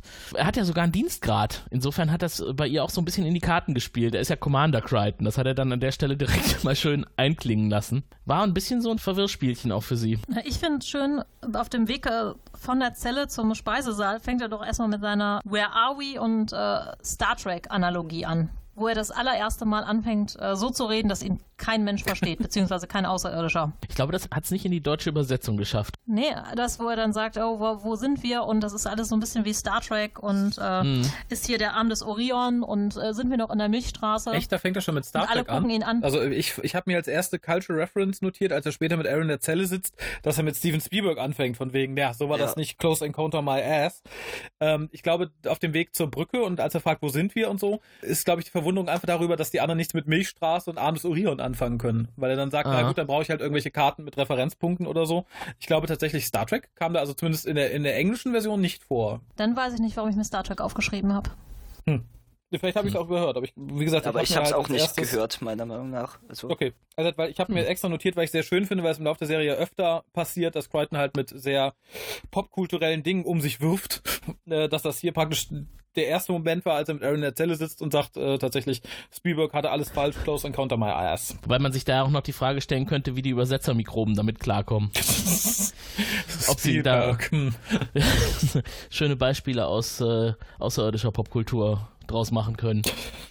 Ja genau, wir haben noch einen ähnlichen Film. Hm. Genau. Ich glaube, in der Zwischenzeit ist auf dem Peacekeeper-Kommandoschiff Crace äh, in der Lage herauszufinden, wer derjenige genau war, der seinen Bruder umgebracht hat. Die haben ja dann so eine nette Möglichkeit gefunden, in dem Video, das da aufgenommen wurde, schön auf das Gesicht zu zoomen. Da denkt man sich auch, das Raumschiff ist irgendwie mit Überlicht, nein, Überlicht nicht, aber ziemlich schnell unterwegs und die haben da so einen schönen Snapshot wie von einer Geschwindigkeitskamera und Crichton ist ziemlich eindeutig zu erkennen. Das passiert nebenbei, während auf der Moja die Handlung weitergeht, ist Grace natürlich auch immer noch da und äh, lässt nicht so einfach locker. Er ist immer noch hinterher, hinter der Moja und natürlich jetzt auch hinter Crichton. Den will er unbedingt erwischen, denn der hat seinen Bruder auf dem Gewissen. Er nimmt das unglaublich persönlich. Ja, was sich auch daran zeigt, dass er eigentlich äh, sie nicht weiterverfolgen sollte. Das wundert nämlich dann auch später ähm, Dago und Zan, die sagen, Ja, warum ja. jagt er uns? Die beiden Mhm. müssen unheimlich wichtig für ihn sein.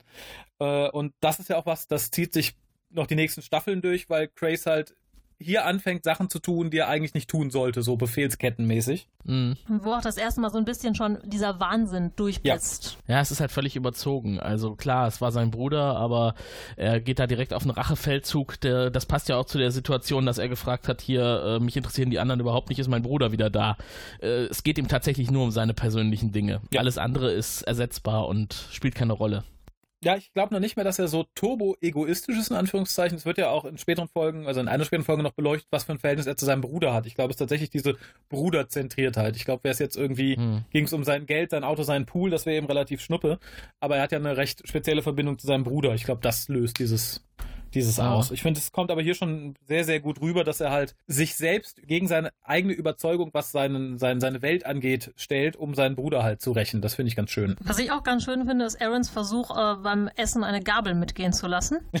Der grandios scheitert, weil Zen das natürlich mitbekommt. Dann einen Moment später in der Zelle, wo nämlich diese gute Spiel Spielberg-Referenz ist, Aaron darüber diskutiert, nee, wir müssen ja jetzt eigentlich rauskommen und Crichton dann auf einmal eine Gabel hervorzaubert. Das ist unheimlich schön gemacht. Ja. Mhm. Wobei ich gern Ja. gesehen hätte, wie sie die Gabel benutzen, um aus der Zelle zu entkommen. Na, da wird irgendwie Biomechanoid irgendwie bei Moja in die Wand reingebohrt. Da wird ein bisschen gekitzelt Ge- unterm Ellbogen. Gekitzelt, genau. Man hört ein schallendes Lachen durch die Gänge. äh, wir haben aber was Lustiges vergessen, wo ich das erste Mal schallend lächeln musste Ich zumindest. wollte gerade darauf hinweisen. Und das war Rigels Pups.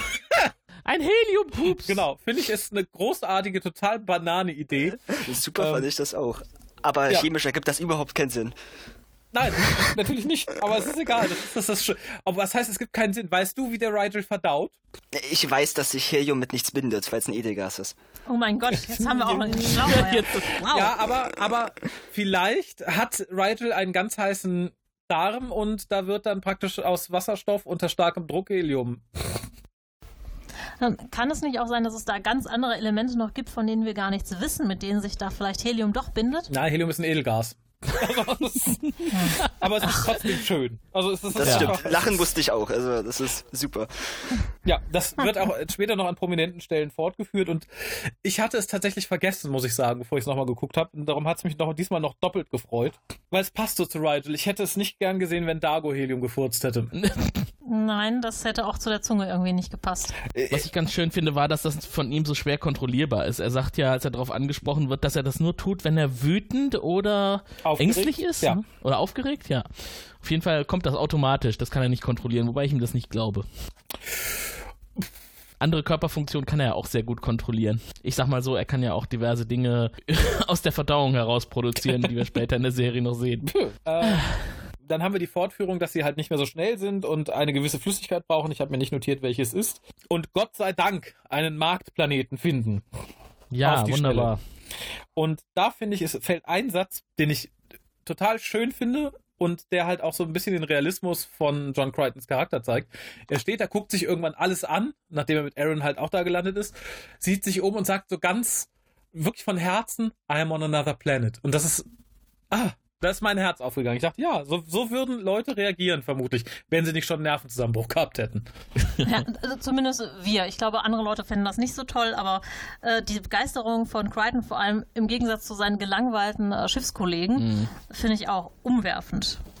Dieses äh, Strahlen wie ein kleines Kind, so, oh, mein Traum geht in Erfüllung, ich bin auf einem anderen Planeten. Nicht nur auf dem Mond wie mein Vater, sondern ganz weit weg. Weil es auch so, so normal ist auf dem anderen Planeten. Ne? Ich meine, klar, es ist jetzt nicht die Erde, aber es ist halt auch nicht die, die außerirdische Bar in Star Wars, ne, wo dann irgendwie spacige Musik gespielt wird. Es ist dreckig, es ist irgendwie, man sieht, dass da gelebt wird und dass gehandelt wird und äh, so könnte man sich auch einen Marktplatz im Grunde auch auf der Erde vorstellen, halt nur im Weltall. Ja, Ähm, ehrlich gesagt kam bei mir eine Assoziation hoch ähm, an Valerian und Veronique, also an den Comic. Also weil da ja auch sehr viel mit Außerirdischen ist und Welten und Marktplätzen. Mhm. Äh, bezieht sich das auch auf den Film, der kürzlich im Kino war, Valerian? Ist das der Comic? Ähm, ja, ja, genau. Das ist äh, der Comic, auf dem dieser Film basiert. Ach so. In dem Film gibt es tatsächlich auch eine Marktszene, ähm, die auch so ein bisschen in die Richtung geht, aber das möchte ich jetzt ungern vergleichen, weil der Film viel später sieht, stattfindet und ich glaube nicht, dass sie sich an Farscape orientiert haben. Mhm. Ähm, ich hatte vorhin vergessen, was zu erwähnen, was aber, glaube ich, im, im Laufe der nächsten Szenen ganz, ganz wichtig wird.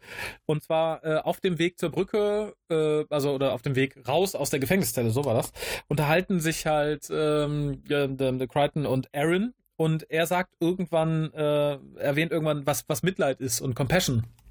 Und sie kennt dieses Oh ja. Konzept nicht. Und er sagt halt, also sie kennt es, mag es aber nicht. Also es ist nichts, was sie wohl öfter präsent hat.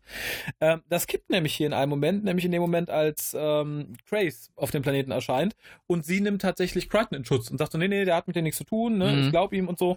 Da merkt man halt, okay, allein der kurze Kontakt mit, mit ihm hat bei ihr schon was ausgelöst, was wiederum äh, Grace der Recht gibt, der sagt, na, du bist contaminated, ne? Nö, dich brauchen wir nicht mehr, dich müssen wir jetzt leider umbringen. Fand ich sehr schön, dass es offensichtlich so schnell geht, was auch tief blicken lässt, was sie ansonsten von ihm hält, auch wenn sie es gerade nicht zugeben möchte. Ich finde generell sehr schön diese ganzen, ähm, wer ist eigentlich auf wessen Seite auch schon an Bord des Raumschiffes, äh, als sie da runtergehen, geht das ja, glaube ich, los, dass äh, Aaron ihm dann sagt, hier halte ich an äh, mich und äh, die anderen aber sagen, ah, das ist ein Peacekeeper. Es ist unheimlich äh, cool gelöst, dass man so gar keine Ahnung hat, wer ist denn jetzt eigentlich auf wessen Seite. Und das geht ja hier auf dem Planeten dann weiter. Ich finde übrigens Grace Mützchen unheimlich albern. Der sieht aus wie eine Stewardess. Das hat was Japanisches, ne? Das ganze Outfit ja so ein bisschen, ne? Aber die Mütze Ja. finde ich tatsächlich noch ein bisschen albern. Mhm. Die hat er, glaube ich, auch nicht ewig, ne? Nee, ich glaube, die hat er tatsächlich nur am Anfang. Was ich ein bisschen, nee, ich fand es nicht albern, ich fand es ganz cool, weil es so ein bisschen einen, einen surrealen Eindruck erweckt. In der Szene, in der Grace Dargo gefangen nimmt auf diesem Planeten, sehen wir einen wirklich ziemlich außerirdischen Außerirdischen mit einem Regenschirm, mit einem schwarzen. Das ist, ist, Ja. ist total, das wäre ein schönes Motiv für ein großes Poster, finde ich, weil es so, ich kann es gar nicht sagen, es hat so was Künstlerisches. Äh, total interessant. Auch wenn ich es komisch finde, dass es Ja. offensichtlich Regenschirme auf diesem Planeten geschafft haben. In der Form, wie wir sie hier kennen. Aber ich finde, man sieht unheimlich äh, viele cool gemachte Außerirdische nur so ganz aus dem Augenwinkel oder die sind eine Sekunde im Bild, Ja. wenn überhaupt. Und die haben sich unheimlich viel Mühe gegeben für Masken, die sie nie wieder gebraucht haben. Stimmt, das ist mir auch aufgefallen. Die sind nicht sehr lange zu sehen. Äh, die Frage ist, ob sie vielleicht aber im Laufe der Serie doch nochmal verwendet werden. Aber da können wir jetzt drauf achten. Wir schauen uns ja alle Folgen an. Sven, du bist so still. Ja, ich habe dazu gerade irgendwie nicht so viel zu sagen. Also, dass da die ganzen Aliens interessanter sind, habe ich mir auch aufgeschrieben, aber anzumerken habe ich dazu sonst nichts. Eine Sache, die mir gerade noch eingefallen ist, was wir vorhin übergangen haben, ähm, und, und zwar, also nach dem Starburst äh, wissen sie ja nicht, wo sie sind. Und dann halt auf Nachfrage antwortet Pilot halt eher someplace else. Fand ich irgendwie sehr witzig, dass er da halt so ironisch antwortet, klang dabei irgendwie sehr gut gelaunt. Er ist Ja, ist ja auch frei. Das ist was ein ganz neues Gefühl für Genau. ihn.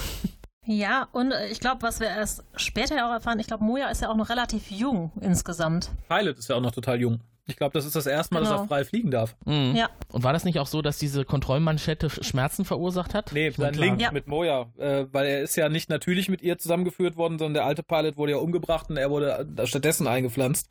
Das macht ihm Schmerzen. Ja, das macht ihm zusätzlich Schmerzen. Aber die Kontrollmanschette war auch nicht so ohne. Ja, Ja, da war noch was mit Schmerzen. ganz grausames Peacekeeper-Regime. Ja, genau. Apropos Peacekeeper, Aaron hat es ja irgendwie geschafft, mit Grace Kontakt aufzunehmen und ihm mitzuteilen, wo sie sind. Das heißt, die Peacekeeper sind unterwegs. Das hat sie Crichton auch schon gesagt und ich glaube, so ein bisschen das Vertrauen zwischen ihr und Crichton ist entstanden aufgrund der, der Szene mit, der, mit dem Besteckteil. Ne? Man hatte so den Eindruck, das war so der Moment, wo sie angefangen hat, äh, sich auch für ihn zu erwärmen, weil er ja in, in, ihr, in ihr Horn tutet, in Anführungszeichen, und äh, ihre eigenen Aktionen auch verstärkt und, und weiter fortführt. Oder vielleicht findet sie ihn auch einfach gut.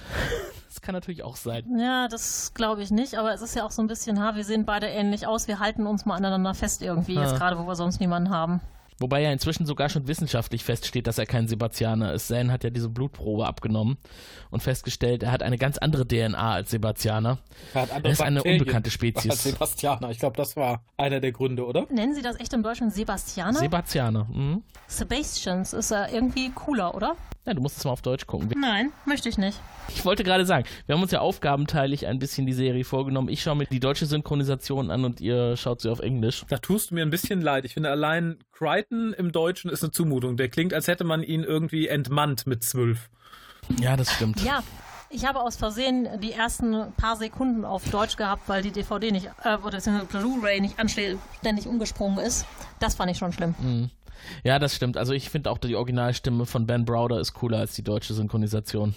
Ich finde Ben Browder sowieso unheimlich toll. Ja, ich auch. Schade nur, dass er so fett Ich wollte geworden gerade ist. sagen, heute Ja. immer noch. Der sieht doch aus wie so ein, wie so ein dicker Texaner, oder? Nee, aber bei Farscape war er halt schon irgendwie sehr cool. Ich, ich habe auch irgendwie, selbst nach Farscape, als er noch nicht so, so zugelegt hatte, habe ich irgendwie ein Video gesehen, wo er halt einen dicken Schnäuz trägt und lange Haare. Er sieht wirklich aus wie der letzte mexikanische äh, Hinterwäldler. Ja, das war aus Stargate, glaube ich. Echt? Da lief der so rum? Ja, ich ich habe eine Szene vor Augen mit, mit. Ach nee, Blödsinn, war es nicht bei Doctor Who? Bei Dr. Who war Ja, das. der hat bei Ach so, Doctor Who nee. den Sheriff Vor gespielt. Doctor Who noch, vor, vor. Ja, stimmt. Nee, nee, äh, ganz. Ich glaube, ich habe es hier noch irgendwo. Ich schicke euch den Link oder setzen online. Das war so ein kurzes Making-of äh, Fires Farscape zehn Jahre später Gedönse. Na, okay. Und das war schon, ja, stimmt. Aber äh, viele unserer, also gerade viele deiner Posterhelden von früher, ne, der gute äh, Michael Garibaldi sah ja äh, auch nicht mehr so fit aus. Ja. ja, jetzt auch gar nee, nicht jetzt mehr. wahrscheinlich. Aber jetzt ist er wieder schlank, vermutlich. Ähm, Aber ich schön glaube, damit fand ich, recht haben. und noch ein bisschen beleuchtender, dass Grace äh, gesagt wird, hör mal, das mit deinem Bruder war ein Unfall. Das ist an dem Video eindeutig zu sehen. Und er wischt es sofort von sich. Sagt, nee, will ich gar nicht Ja. wissen. ja, die Fakten interessieren ihn nicht. Nee, der ist einfach sauer. Das finde ich, Ja. wie gesagt, war auch eine ganz kurze Szene, die aber wieder ganz tief blicken lässt, was für ein Hass der Mann fährt. Äh, Und das sagt Mhm. der Crichton ja auch relativ offen, als er dann äh, die, die beiden gefangen nimmt oder die drei und sagt, ich werde große Freude haben, dich Stück für Stück auseinanderzunehmen, um zu gucken, woraus du gemacht bist. Genau. Und in, im Hintergrund sehen wir, wie das Leviathan-Shuttle abhaut und wir denken, die beiden sind jetzt eigentlich allein auf dem Planeten mit Grace. Dem ist aber nicht so. Wir wissen noch nicht, warum das Shuttle äh, losgeflogen ist. Ich meine, die haben mitbekommen, dass Grace unterwegs ist, aber Ich denke als Finte, ne? Cardago ist doch da geblieben. Ja. Das heißt, es ist Genau, nur Rigel Cardago weg. ist ja mit denen zusammen. Der hat ja versucht, ihr zu Mhm. stoppen, oder Genau. nicht? Ja, er wird ja mit, mitgefangen genommen. Und das führt ja dann später zu dieser sehr schönen Szene, wo sie in dieser engen Gasse stehen, die eindeutig Studio ist. Und Ja. Crichton äh, die Leute mit seinem lustigen Ring verwirrt, mit dem Gaga-Ring. und ähm, dann kommt mein Lieblingszeit dieser Folge. Kann es sich jemand denken? äh, seine Aussage mit der Waffe und wie die Waffe aussieht. Ja, so ähnlich. Don't move or I fill you up uh, Ja. with little yellow balls of light. Und dann Genau. dazu Dagos Gesichtsausdruck. Hammer. Finde ich ganz, ganz Ja. toll. Und ich finde tatsächlich, dass in jeder Folge so ein Zitat kommt, was man irgendwie theoretisch auf ein Poster drucken Was sehr könnte. ikonisch ist. Nicht bewegen oder ich pump euch voll mit lauter kleinen gelben Blitzen. Genau. Auf Deutsch. Ich finde es halt schade, dass man im Internet gar nicht so viele von diesen tollen, tollen, tollen Zitaten findet. Und ich finde halt, fast jede Folge hat so einen äh, Crichton-Moment, Ja. der davon lebt, dass alle anderen ihn einfach komplett unterschätzen. Mhm. Er wird eigentlich die gesamte Serie nur unterschätzt. Das ist seine große Stärke. Seine unbewusste Stärke. Weil er ist halt einfach so. Ja, ja alle denken halt, oh Gott, das ist der Spinner von dem Hinterwäldlerplanet. Ja. Verglichen mit anderen ist er das ja auch. Es gibt ja doch durchaus Figuren, mit denen wir zu tun haben werden, die auf ihrem Gebiet absolute Experten sind. Ich denke da zum Beispiel schon an diesen berühmten Chirurgen, mit dem sie mal zu tun bekommen werden. Oh ja. Der ist ja auch großartig als Figur. Ja. Ich glaube halt der Grund, äh, warum Crichton so unterschätzt wird, das sieht man auch äh, in der Szene, als sie dann wieder, wenn ich ein bisschen vorhüpfen darf, ähm, wieder an Bord von Moja sind, ist, dass er halt mit keinen Begrifflichkeiten irgendwas anfangen soll und gar keinen Plan hat, was da abgeht. Und ich glaube, deswegen denken alle, Mhm. oh ja, hm, ahnungsloser Mensch. Wie hier, als es dann gesagt wird, irgendwie, dass der Prowler seine Frag Cannons auf Moja ausrichtet, so, was ist eine Frag Cannon? Und sie gehen, übergehen das total. Und sagen, ja, Kind, komm, kümmere dich nicht drum, ist eine Frag Cannon. Wir wissen, was das ist. Das ist gefährlich, mehr musst du nicht wissen. Ähm, und ich, ich glaube, daraus erwächst auch, dass halt alle immer denken, Crichton ist etwas unterbelichtet. Ja, davon und dass er immer irgendwelchen Schwachsinn redet, ne? Über Star Trek, Third Encounters und sonstigen Referenzen, die halt nur wir verstehen. Ja, da will ich auch nochmal darauf hinweisen, das könnte ein Problem bei den Übersetzermikroben auch auslösen, dass die ihn unterschätzen. Weil es kommt bei ihnen nicht so an. Wahrscheinlich Hören die da immer nur bla bla bla bla bla oder Ja, sowas. wahrscheinlich. Ähm, wo wir bei Referenzen waren, ähm, ist euch aufgefallen, wahrscheinlich ist euch aufgefallen, wie der Prowler in der, in der schematischen Darstellung von vorne aussieht. Nee, Nee. bisschen viereckig, ne? Ja, ich finde, er sah halt, ne, viereckig, ne, eben nicht, ich fand, er sah halt aus wie so ein typischer Bomber. Aha. Ich finde immer, er hat unheimlich was von einem X-Wing. Wegen der, wegen der beiden Kreise, die sich kreuzen. Ja. Okay. Tja, vielleicht geklaut. Kann sein. Vielleicht müssen die Jäger auch einfach so aussehen, ich weiß es nicht. Ach, du meinst Aarons Jäger? Nein, ich meine, äh, Entschuldigung, da habe ich mich vertan. Ich meine Ja. den Carrion von ah, Price. das So ist, ja, so, das, das sieht aus wie ein Jetzt. Ja. Du hast gesagt, das Prowler, deshalb Ja. war ich verwirrt. Ich äh, kann meine Schrift hier nicht lesen. Äh, da sind wir schon zwei, ich kann meine Schrift auch Ja, nicht nein, lesen. und ich, ich finde halt tatsächlich von vorne, als man diese, gerade als man diese schematische Übersicht auf, auf Mojas Bildschirm in Anführungszeichen sieht, sieht es halt sehr nach einem typischen Weltkriegsbomber aus. Hm. Nee, das ist Ja. mir gar nicht aufgefallen. ja, aber das passt ja auch zu den Peacekeepers, ne? Das gesamte Regime ist ja so ein bisschen so angelegt. Ja. Hm. Sogar die Was wir jetzt. Was wir jetzt ein bisschen übersprungen haben, ist ja die Situation, dass Aaron von den Peacekeepers als unwiederbringlich kontaminiert eingestuft worden ist. Mit Recht. Weil, ne? Ja, genau. Das heißt, sie hat eigentlich gar nicht mehr die Chance, unten zu bleiben. Sie wird mitgenommen und ist ab, ab dem Zeitpunkt True-Mitglied. Gegen ihren Willen, wohlgemerkt, ne? Genau, wollte ich gerade sagen. Spaß hat sie da nicht dran, aber sie muss halt. Ja, und sie sagte auch relativ eindeutig in, in einem Anflug von Exposé, dass das halt ist, wie sie erzogen worden ist. Das ist ihr Leben. Da würde sie auch für sterben. Ich, das fand ich sehr in your face, aber okay. Also, ne, in, es ist nett verpackt, sagen wir so, aber es war halt wirklich sehr, seht her, ich bin ein Peacekeeper, seht her, ich wurde von Kind an indoktriniert, ich sterbe sogar dafür. Tududu. Ja. Ich finde halt einfach diese Szene ganz schön, auch wo das dann klar ist, ähm, dass sie halt zu dritt fliehen müssen und Crichton sich dafür entschließt, dann erstmal Dago zu befreien und dann Aaron. Ja, Mhm. Weil er da, glaube ich, relativ schnell gereilt hat, auch, dass die Indoktrinierung bei ihr, ähm, ja, ihr bester Freund ist. Mhm. Ja, sie versucht ihn ja noch ein bisschen auszutricksen, aber er lässt sich da nicht reinlegen. Ja. Ähm, sehr schön finde ich dann wieder an Bord der Moja, wenn sie rauskriegen, dass sie nicht fliehen können, wie Crichton dann das macht, was er am besten kann, auf dem Boden rummalen. Und erstmal nach dem Stift fragt. Und alle ihn wieder angucken, als hätte er komplett den Verstand er verloren. erstmal nach einem Blatt Papier. Und alle so, Papier? Ja. Das, äh, egal.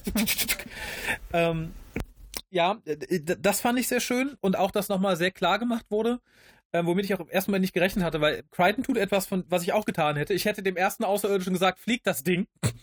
Was in dem Fall Mhm. Dago ist und Dago sagt, Entschuldigung, ich bin kein Pilot. Das fand ich so, ja, das vergisst man schnell, dass halt nicht alle Außerirdischen alles Außerirdische bedienen können, wie man so denkt.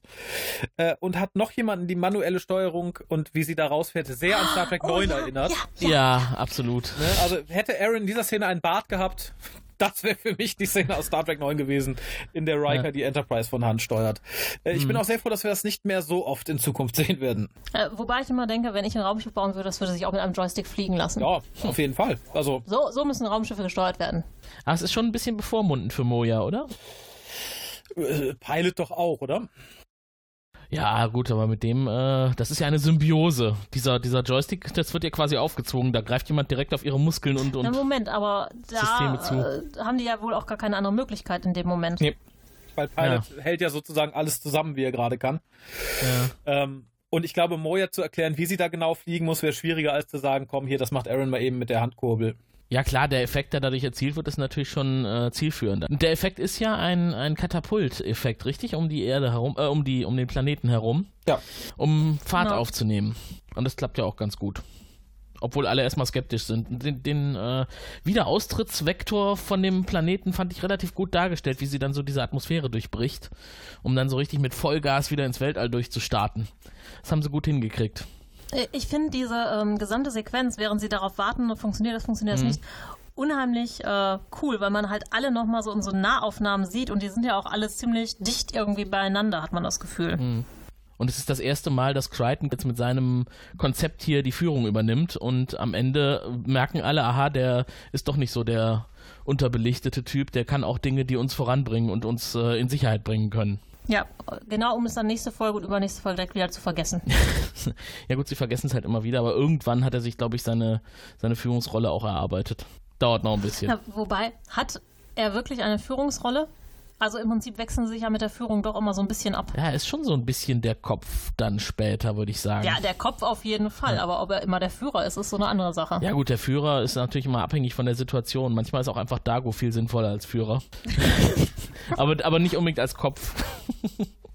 ja, so, wo sind wir jetzt? Da sind wir doch eigentlich schon fast am Ende, oder? Ja, ähm, ich, ich, ich finde es erneut interessant, dass hier gegen Ende nochmal sehr ausdrücklich gesagt wird, dass Grace gerade etwas tut, was er eigentlich nicht tun sollte. Denn wir landen in den Uncharted Territories, sprich Moja landet dort, ähm, Mhm. wo ausdrücklich gesagt wird, da haben die Peacekeeper eigentlich keine Jurisdiktion. Aber äh, Christ ist das egal. Er verfolgt sie einfach weiter, äh, was ihm auch vermutlich, kann ich nur mutmaßen, später mal das Genick brechen wird. Aber das wird hier halt tatsächlich nochmal ausdrücklich gesagt. Und damit wissen wir halt auch, äh, ne, die Leute auf Moja haben gerade erstmal keinen Check genau, was da abgeht, wo sie sind. Die sind halt in den Uncharted Territories. Eine andere Einstellung, die dann da kommt, die mir irgendwie, wo es mir dann erst bewusst geworden ist, dass ich das eigentlich sehr seltsam finde, dass äh, Dago ein Schwert hat, anstatt Pistolen mit gelben Bällen oder so. Das ist irgendwie, so wenn ich drüber nachdenke, finde ich das eigentlich sehr seltsam in diesem Setting. Was dem Ich glaube, wir sollten, es, wir sollten es nicht erklären, was ein Qualter-Säbel Oder ist. Das sollten Jedi wir abwarten, oder? Ja. Das äh, macht es ja nicht sinnvoller, nur weil es überall so ist. ja, es wird aber, glaube ich, noch, äh, du wirst überrascht sein. Ja. Okay. Lass dich vom Qualter-Säbel überraschen. Ja, oh, wa- was ich dann aber sehr schön fand, weil es auch so ein bisschen, ähm, weiß ich nicht, ich, ich fand es einfach niedlich, wie er den DRD dann verarztet. Ja. Weil wir den halt noch später öfter ja. wiedersehen. Er sagt so, komm, ich tu dir nichts und klebt das fest. Wobei da dann wieder das rauskam, wo ich dachte, okay, wie wissenschaftlich und technisch affin kann man sein, so wie er ihn zusammenklebt und dann sagt, so, jetzt bist du wieder in Ordnung. Und der DRD ist dann noch mit dem hängenden Auge und so, di, di, di, di, di. dachte ich so, ja, gut, dass du kein Arzt geworden bist, John Crichton. Naja, einen Kabelbruch kannst du aber so beheben, ne? Ja, aber man kann auch das Auge Wenn ein bisschen besser machst. fixieren. Ein bisschen strammer drum Ja. wickeln, das Klebeband. Wie praktisch, dass er das Klebeband da hatte überhaupt. Ja, aber wie gesagt, den, Ja, das den ist das DRD sehen wir äh. Notfallset. Ja. Ja, dabei kommt dann übrigens noch Rigel und versucht ihm dann dieses Aufnahmegerät wegzunehmen. Ja. Äh, dabei ist mir ein schöner Satz eingefallen. Ach, mein, dein, das sind doch bürgerliche Kategorien. Das so. Das würde Nigel gefallen, ja. Ich glaube, das würde ihm Ja. sehr gut gefallen. Ja. Und dann halt auch die Androhung, dass er dann sonst, äh, wo es jetzt nicht geklappt hat, dann halt in der Nacht, wenn Crichton schläft, dann halt dann was wegnehmen. Das- Ja. Ja, das passt zu dem Charakter. Und ich finde an der Stelle dann auch, für ein Erstseher war das eigentlich für dich dann auch so, der wirkt doch tatsächlich wie ein echter Charakter, ne? Also Ja, nicht mehr absolut. unbedingt wie eine Puppe. Also es war, Sehr überzeugend. ja.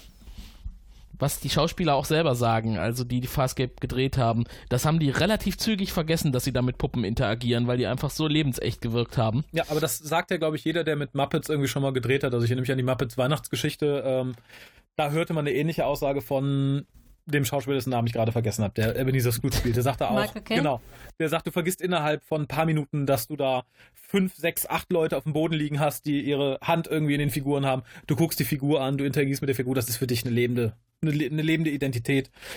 Äh, und ich glaube, das ging da genauso schnell. Man muss vielleicht sagen, dass Rigel hier teilweise von fünf Leuten gespielt wurde, Mhm. was ich ziemlich beeindruckend finde, muss ich sagen. Ja. Ja, definitiv. Der Hauptpuppenspieler Jonathan Hardy ist übrigens leider verstorben im Jahr 2012. Oh. Rigels Der Stimme war- doch auch, ne? Also war das Rigels Genau, Stimme? das ist, das war seine Ah, ja. Stimme. Hm? Und der gehörte richtig fest zum Cast dazu, weil er halt einfach der Hauptpuppenspieler war von Rigel. Was mir halt äh, Farscape auch mal wieder so vor Augen führt, ist halt, für mich sind Puppen sehr viele realistischere Figuren als äh, die gesamten computeranimierten Charaktere, die immer wieder auftauchen. Gerade die von Also ich kann mich viel besser. Oh ja. Na, egal, ob das jetzt Labyrinth ist oder Farscape oder sonstiges, das äh, gibt mir viel mehr das Gefühl, mitten in einer Geschichte zu sein und das sind echte Charaktere. Als, ähm, ja, ich gehe mal zurück zu den Prequels, äh, so ein Jaja Binks, der hat für mich so etwas Künstliches. Ja.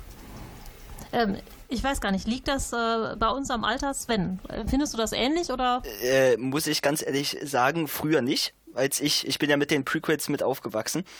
Mittlerweile sehe ich es ein, dass die sehr viele Schwächen haben und da störe ich mich auch an solchen Details. Wohingegen ich wirklich jetzt äh, beispielsweise Rigel und Pilot in Farscape sehr überzeugend fand. Also bin ich trotzdem bei euch. Also ich finde, was man noch ganz gut äh, in, diesem, in dieser Frage mit einspielen könnte, Ian McKellen als Gandalf. Der hat äh, in einem Moment gesagt, als er den Hobbit gedreht hat, dass er nur noch alleine auf der im Set ist und alles um ihn herum grün ist und dann ist da eine Kamera, die von oben filmt, eine Kamera von unten und dann hat er vor sich ein äh, Viereck mit einem Kreuz drin und damit soll er dann interagieren, weil später werden halt CGI-technisch da die Dinge eingespielt. Und das könnte natürlich einfach, wenn man das vergleicht mit so einer Puppensituation, auch der Unterschied sein dass ein Schauspieler, der mit einer Puppe zu tun hat, tatsächlich was hat, womit er spielen kann. Wenn wir heute neue Produktionen haben, da ist dann halt einfach nichts mehr zu sehen, außer irgendwie nur so ein angedeutetes Wesen. Wobei, das macht mir häufig eigentlich nichts aus. Also äh, ich merke auch so sehr gut, dass die Schauspieler selber immer noch fantastisch sind. Den merkst du so nicht an. Aber ich nehme nicht der Puppe ab, dass sie ein, also der Puppe schon, aber dem CGI-Ding nehme ich nicht ab, dass es ein Charakter ist. Ja, sehe ich aber ähnlich. Also ich weiß auch Ja. nicht, woran es liegt. Ähm, vielleicht, wenn man damit groß geworden ist, wobei ich das auch noch nicht mal glaube. Puppen haben was ich weiß nicht, was Warmes, was persönliche Lebendiges. Verbohrtheit ist. Ja, äh, egal wie schlecht sie auch teilweise gemacht sind, ne? wenn wir halt äh, in die Vor-Farscape-Zeit gehen, wieder zu Labyrinth oder Dark Crystal oder auch zu den Evox oder so, die wirken halt irgendwie lebendiger. Wahrscheinlich, weil sie Obwohl sie schlecht gemacht sind. Ja, Weil wahrscheinlich, weil sie wirkt. Ja, ich wollte gerade sagen, wahrscheinlich, weil sie nicht perfekt wirken. Also selbst wenn du heute CGI hast, die du extra abgeranzt machst, das sieht halt immer irgendwie ein bisschen perfekt aus. Und ich glaube, äh, das hast du bei den Puppen halt nicht. Du kannst nicht wie beim CGI-Yoda bestimmen, wie sich der Umhang um ihn rumwirbelt. Du bist halt auf Realität angewiesen. Und ich glaube, das macht auch immer schon noch ein bisschen was aus. Also selbst der, der große, fiese Händler, der mich früher davon abgebracht hat, äh, die Serie gerne zu sehen, der ist mir halt trotzdem sehr sympathisch irgendwie als ich nehme ihn als organisch wahr. Das ist, glaube ich, Als das. Figur. Ja. Hm. Ja, abschließend kommt dann die schöne Nachricht an seinen Vater, die er aufnimmt, auch in der in dem Glauben, dass er, dass diese Nachricht wahrscheinlich niemals ankommen wird. Ähm, und ja, von der wir Teile bald und in Zukunft immer mal im Vorspann verwurst sehen. Ne? Genau. Das Diktiergerät, das äh, Rigel ihm klauen wollte, das nutzt er jetzt für die Nachricht an seinen Vater. Das hat auch ganz schön viel Band, finde ich. Ja. Vielleicht hat er ja einfach mehrere Kassetten dabei. Das ist ein Argument. Ähm, ich habe ein, ein Trivia-Ding noch vielleicht, was ich gern loswerden wollen würde, weil es mich beeindruckt hat, als ich es gelesen habe. Äh, und zwar enthält diese Folge mehr CGI-Szenen als Independence Day, der nur drei Jahre vorher entstanden ist. Wow. Okay. Ja, das finde ich sehr beeindruckend, zumal die CGI auch nach heutigem Maßstäben immer noch guckbar ist. Also Hm. nicht wunderschön und nicht, äh, ne, aber selbst jetzt äh, in, in, dem, in dem Upscale von den Blu-Rays finde ich es vollkommen gut ansehbar. Also im Gegensatz zu dem, was aus Babylon 5 noch übrig ist, ähm, ist es wirklich hübsch. Also was für mich Farscape immer ziemlich gut ist, das sind die CGIs von Planeten. Ja. Wenn Moja sich einem Planeten nähert und dann über so eine Kolonie fliegt oder so eine Bergbausiedlung oder irgendwas, äh, was so richtig futuristisch wirkt. Das sind ja in der Tat keine Modelle, sondern oft CGIs gewesen. Ja, stimmt. Das ist für mich Farscape. Man darf halt nicht vergessen, dass ähm, Farscape wirklich einige Jahre nach Babylon 5 ist und das ist die Zeit, wo wahnsinnige Sprünge in der Technik passiert sind. Ja, stimmt. Also, also diese fünf Jahre Unterschied, nee, nee, sieben, sieben Jahre praktisch von der Erstausstrahlung, sieben, sechs, ja. Technik, ich meine, ihr wisst, was die Technik heute für Sprünge macht in fünf Jahren. Ja. Ja, so, damit sind wir im Grunde am Ende mit der Folge. Dann würde ich doch sagen, schreiten wir zur Bewertung. Äh, Eine Sache habe ich gerade noch kurz anzumerken, glaube ich. Äh, Ja. beim Ich bin Abspann. raus, sonst scheiß. Genau. Nee, äh, zuerst beim Abspann, zuerst einmal fand ich es faszinierend, äh, dass die Musik von Subvision, also scheinbar einer Gruppe gemacht ist und nicht von einem einzelnen Komponisten. Das fand ich überraschend. Das ist sehr unüblich für Serien dieser Art. Äh, und ich muss sagen, dass ich irgendwie den Abspann sehr langweilig fand. Es war ja einfach nur so ein stationärer Hintergrund, wo nichts passiert ist. Irgendwie, aber halt auch nicht schwarz. Das irgendwie hat mich gestört. Da hätte man das anders lösen sollen, fand ich. War sehr langweilig. Das bleibt, glaube ich, auch langweilig, ne? Was mit dem Vorspann ändert Ja, sich gar nichts mehr. Nee. Ähm, Ja. Ich habe gerade mal nachgeguckt, wo du sagtest Subvision. Ähm, das ist tatsächlich nur ein, ein Name für einen, einen einzelnen Menschen und seinen Sohn. Das ist äh, dann interessant, dass sie es so nennen. Subvision is the collective name for the recording talents of Chris Neal and his son Brady. Brady? Brady, hoffe ich. Aber nichtsdestotrotz, das muss ich vielleicht mal vorweg sagen, ich finde beide Titelthemen von Farscape, sowohl dieses als auch das nächste, ziemlich genial.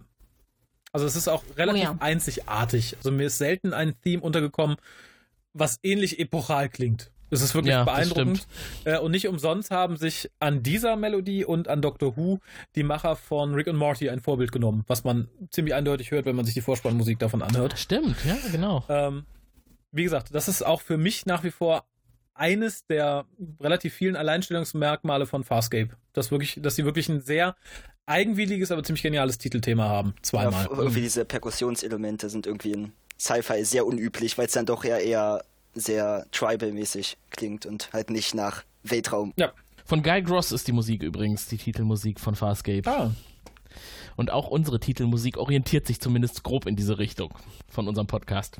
Ja, so, damit sind wir aber jetzt, glaube ich, durch. Ich glaube, an der Stelle sollten wir mal, da- das hatten wir eigentlich ja schon zu Anfang vor, dass, äh, da sind wir etwas drüber hinweggegangen, auch nochmal die Kontaktdaten durchgeben, weil wir wollen natürlich auch euch, unseren Zuhörern, auch die Möglichkeit geben, uns mal ein Feedback für unsere Nullnummer zu geben. Wir kommen ja jetzt so ganz neu in das Thema rein, auch in diesem Team. Äh, wie findet ihr es? Ist äh, Farscape für euch eine Serie, die ihr vielleicht von früher kennt oder was ganz Neues, wo wir euch jetzt schon ein bisschen Lust gemacht haben? Da würden wir uns freuen, wenn ihr uns äh, eure Meinung mitteilt. Das könnt ihr per E-Mail machen. kontakt.frell.eu ist unsere Adresse. Oder ihr schickt uns das Ganze als Audio auf dem Anrufbeantworter unter der Telefonnummer 0221 2833 750. Ja, ansonsten könnt ihr natürlich auch das Audio-Plugin auf der Serienrepublik-Seite verwenden. Das kommt dann auch bei uns an. Äh, ihr werdet es nicht glauben, das Team deckt sich teilweise. Insofern können wir auch die Einspieler von dort verwenden. So, dann schreiten wir aber jetzt zur Bewertung, würde ich sagen. Wer möchte anfangen?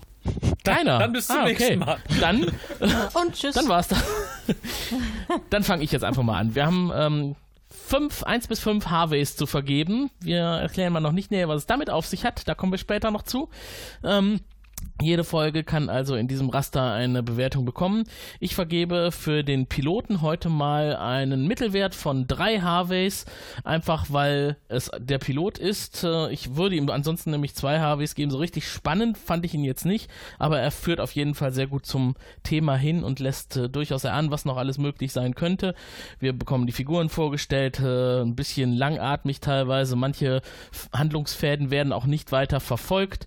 Gerade jetzt diese Liebesgeschichte zwischen Dago und Zan, gut, das äh, wird mal angedeutet, aber nicht ausgebaut, zumindest nicht in dieser Tiefe. Die Hintergründe, die eingebaut werden, wer hat also quasi was in der Vergangenheit erlebt und was war der Grund jetzt dafür, dass er da ist und was äh, hat seine Rasse so an auszeichnenden Elementen, das gehörte einfach dazu. Wie sieht's bei euch aus? Gebt ihr mehr Punkte? Ja. Ja, äh, ja, ich, dann mache ich mal ja und nein. Also ich bin bei dir, was die zwei angeht, ähm, was so eine allgemeine Einordnung in Farscape angeht. Es ist tatsächlich nicht die spannendste Folge, nicht die originellste Folge. Ähm, Allerdings würde ich vier geben, wenn ich mir Pilotfilme von anderen Serien angucke. Ich finde, es ist, ein ausge es ist eine ausgesprochen gute erste Folge. Sowohl was das äh, Timing angeht, was das Schreiben angeht. Es ist auch relativ mutig, eine Serie so anzufangen, finde ich. Insofern würde ich da die vier raushauen, was mich insgesamt auf eine drei bringt, womit ich wieder bei dir bin. Aber wenn ich wirklich sage, okay, das ist die erste Folge einer Serie, verglichen mhm. mit Star Trek, mit x anderen Serien, ist es eine sehr, sehr gute erste Folge. Okay. Ja, dem würde ich mich auch anschließen. Ne? Das also ich würde auch drei geben, generell einfach im Farscape-Kontext. Das ist äh, aber im Vergleich zu anderen Piloten ist ja echt herausragend spannend. Andererseits ähm, hat er es auch nicht geschafft, mich am Anfang zu catchen. Also würde ich sagen, so die drei ist durchaus gerechtfertigt. Weil es gibt coole Sprüche, es gibt die ähm, so ein paar Sachen, die ganz, ganz klar für Farscapes sind. Ähm, aber es ist noch nicht so herausragend wie andere Folgen. Ja, äh, bei mir sieht es da ein bisschen anders aus. Ich habe ja den Farscape-Kontext nicht, bedeutet, ich kann jetzt im Prinzip nur aus dem Bauch heraus entscheiden, wie sehr ich mich unterhalten gefühlt habe. Und also Spaß hatte ich definitiv die ganze Folge lang. Und ich würde halt irgendwas zwischen 3,5 und 4 jetzt geben, womit ich halt bei mhm. äh, Raphael bin. Gerade wenn ich es jetzt halt auch so mit anderen Pilotfolgen wie Babylon 5 oder den verschiedenen Star Trek-Serien vergleiche, ist das hier halt wirklich um Längen besser. Und ja, also Pilotepisoden sind ja immer sehr schwierig und ich glaube, es hat hier gut getan, dass man wusste, dass man eine ganze Staffel produziert, weil ja, konnte man sich halt schon so ein bisschen mehr aufbauen und musste nicht ganz so eine abgeschlossene Handlung haben, was durchaus sehr gut getan hat, weil man dafür mehrere äh, unterschiedliche Sachen anreißen konnte, die alle sehr interessant waren, fand ich. Ja, das ist schon interessant, das jetzt auch mal aus der Sicht des Erstsehers zu sehen, weil wir wissen ja, was noch so an Folgen kommen wird und deswegen ist es ein bisschen schwierig, so von 1 bis 5 Punkten zu vergeben, weil 5 Punkte, da gibt es einige Folgen, da weiß ich ganz genau, dass die, die von mir kriegen werden äh, und, und drei sind ja gar nicht mehr so weit von 5 entfernt. Vielleicht sollten wir doch nochmal unser Raster über, äh, überdenken und doch auf 10 Punkte hochgehen. Im Zweifelsfall gibt es Bonus-Harveys. Ja, genau, stimmt. Wir packen einfach noch ein paar Zusatz-Harveys drauf bei den sehr, sehr guten Folgen. Wer Harvey kennt, weiß, dass das möglich ist. Es gibt immer einen Bonus Harvey. genau, im Zweifel im Hawaii-Hemd. das wollte ich übrigens noch sagen, als Sven sagte, das Hawaii ja, von Brighton am Anfang wäre so kitschig. Glaub mir, du wirst es noch ganz oft sehen und du wirst es lieben. Du wirst dieses Hemd hm. lieben lernen.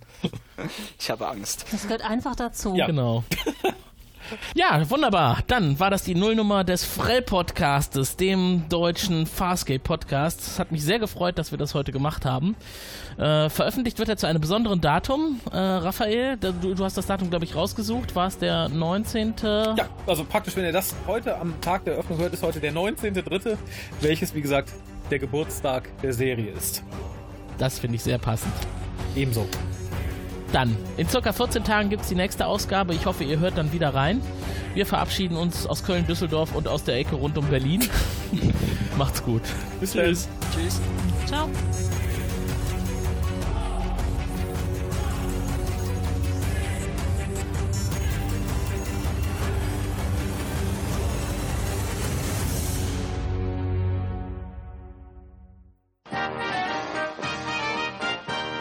Produktion des Podcast Imperiums.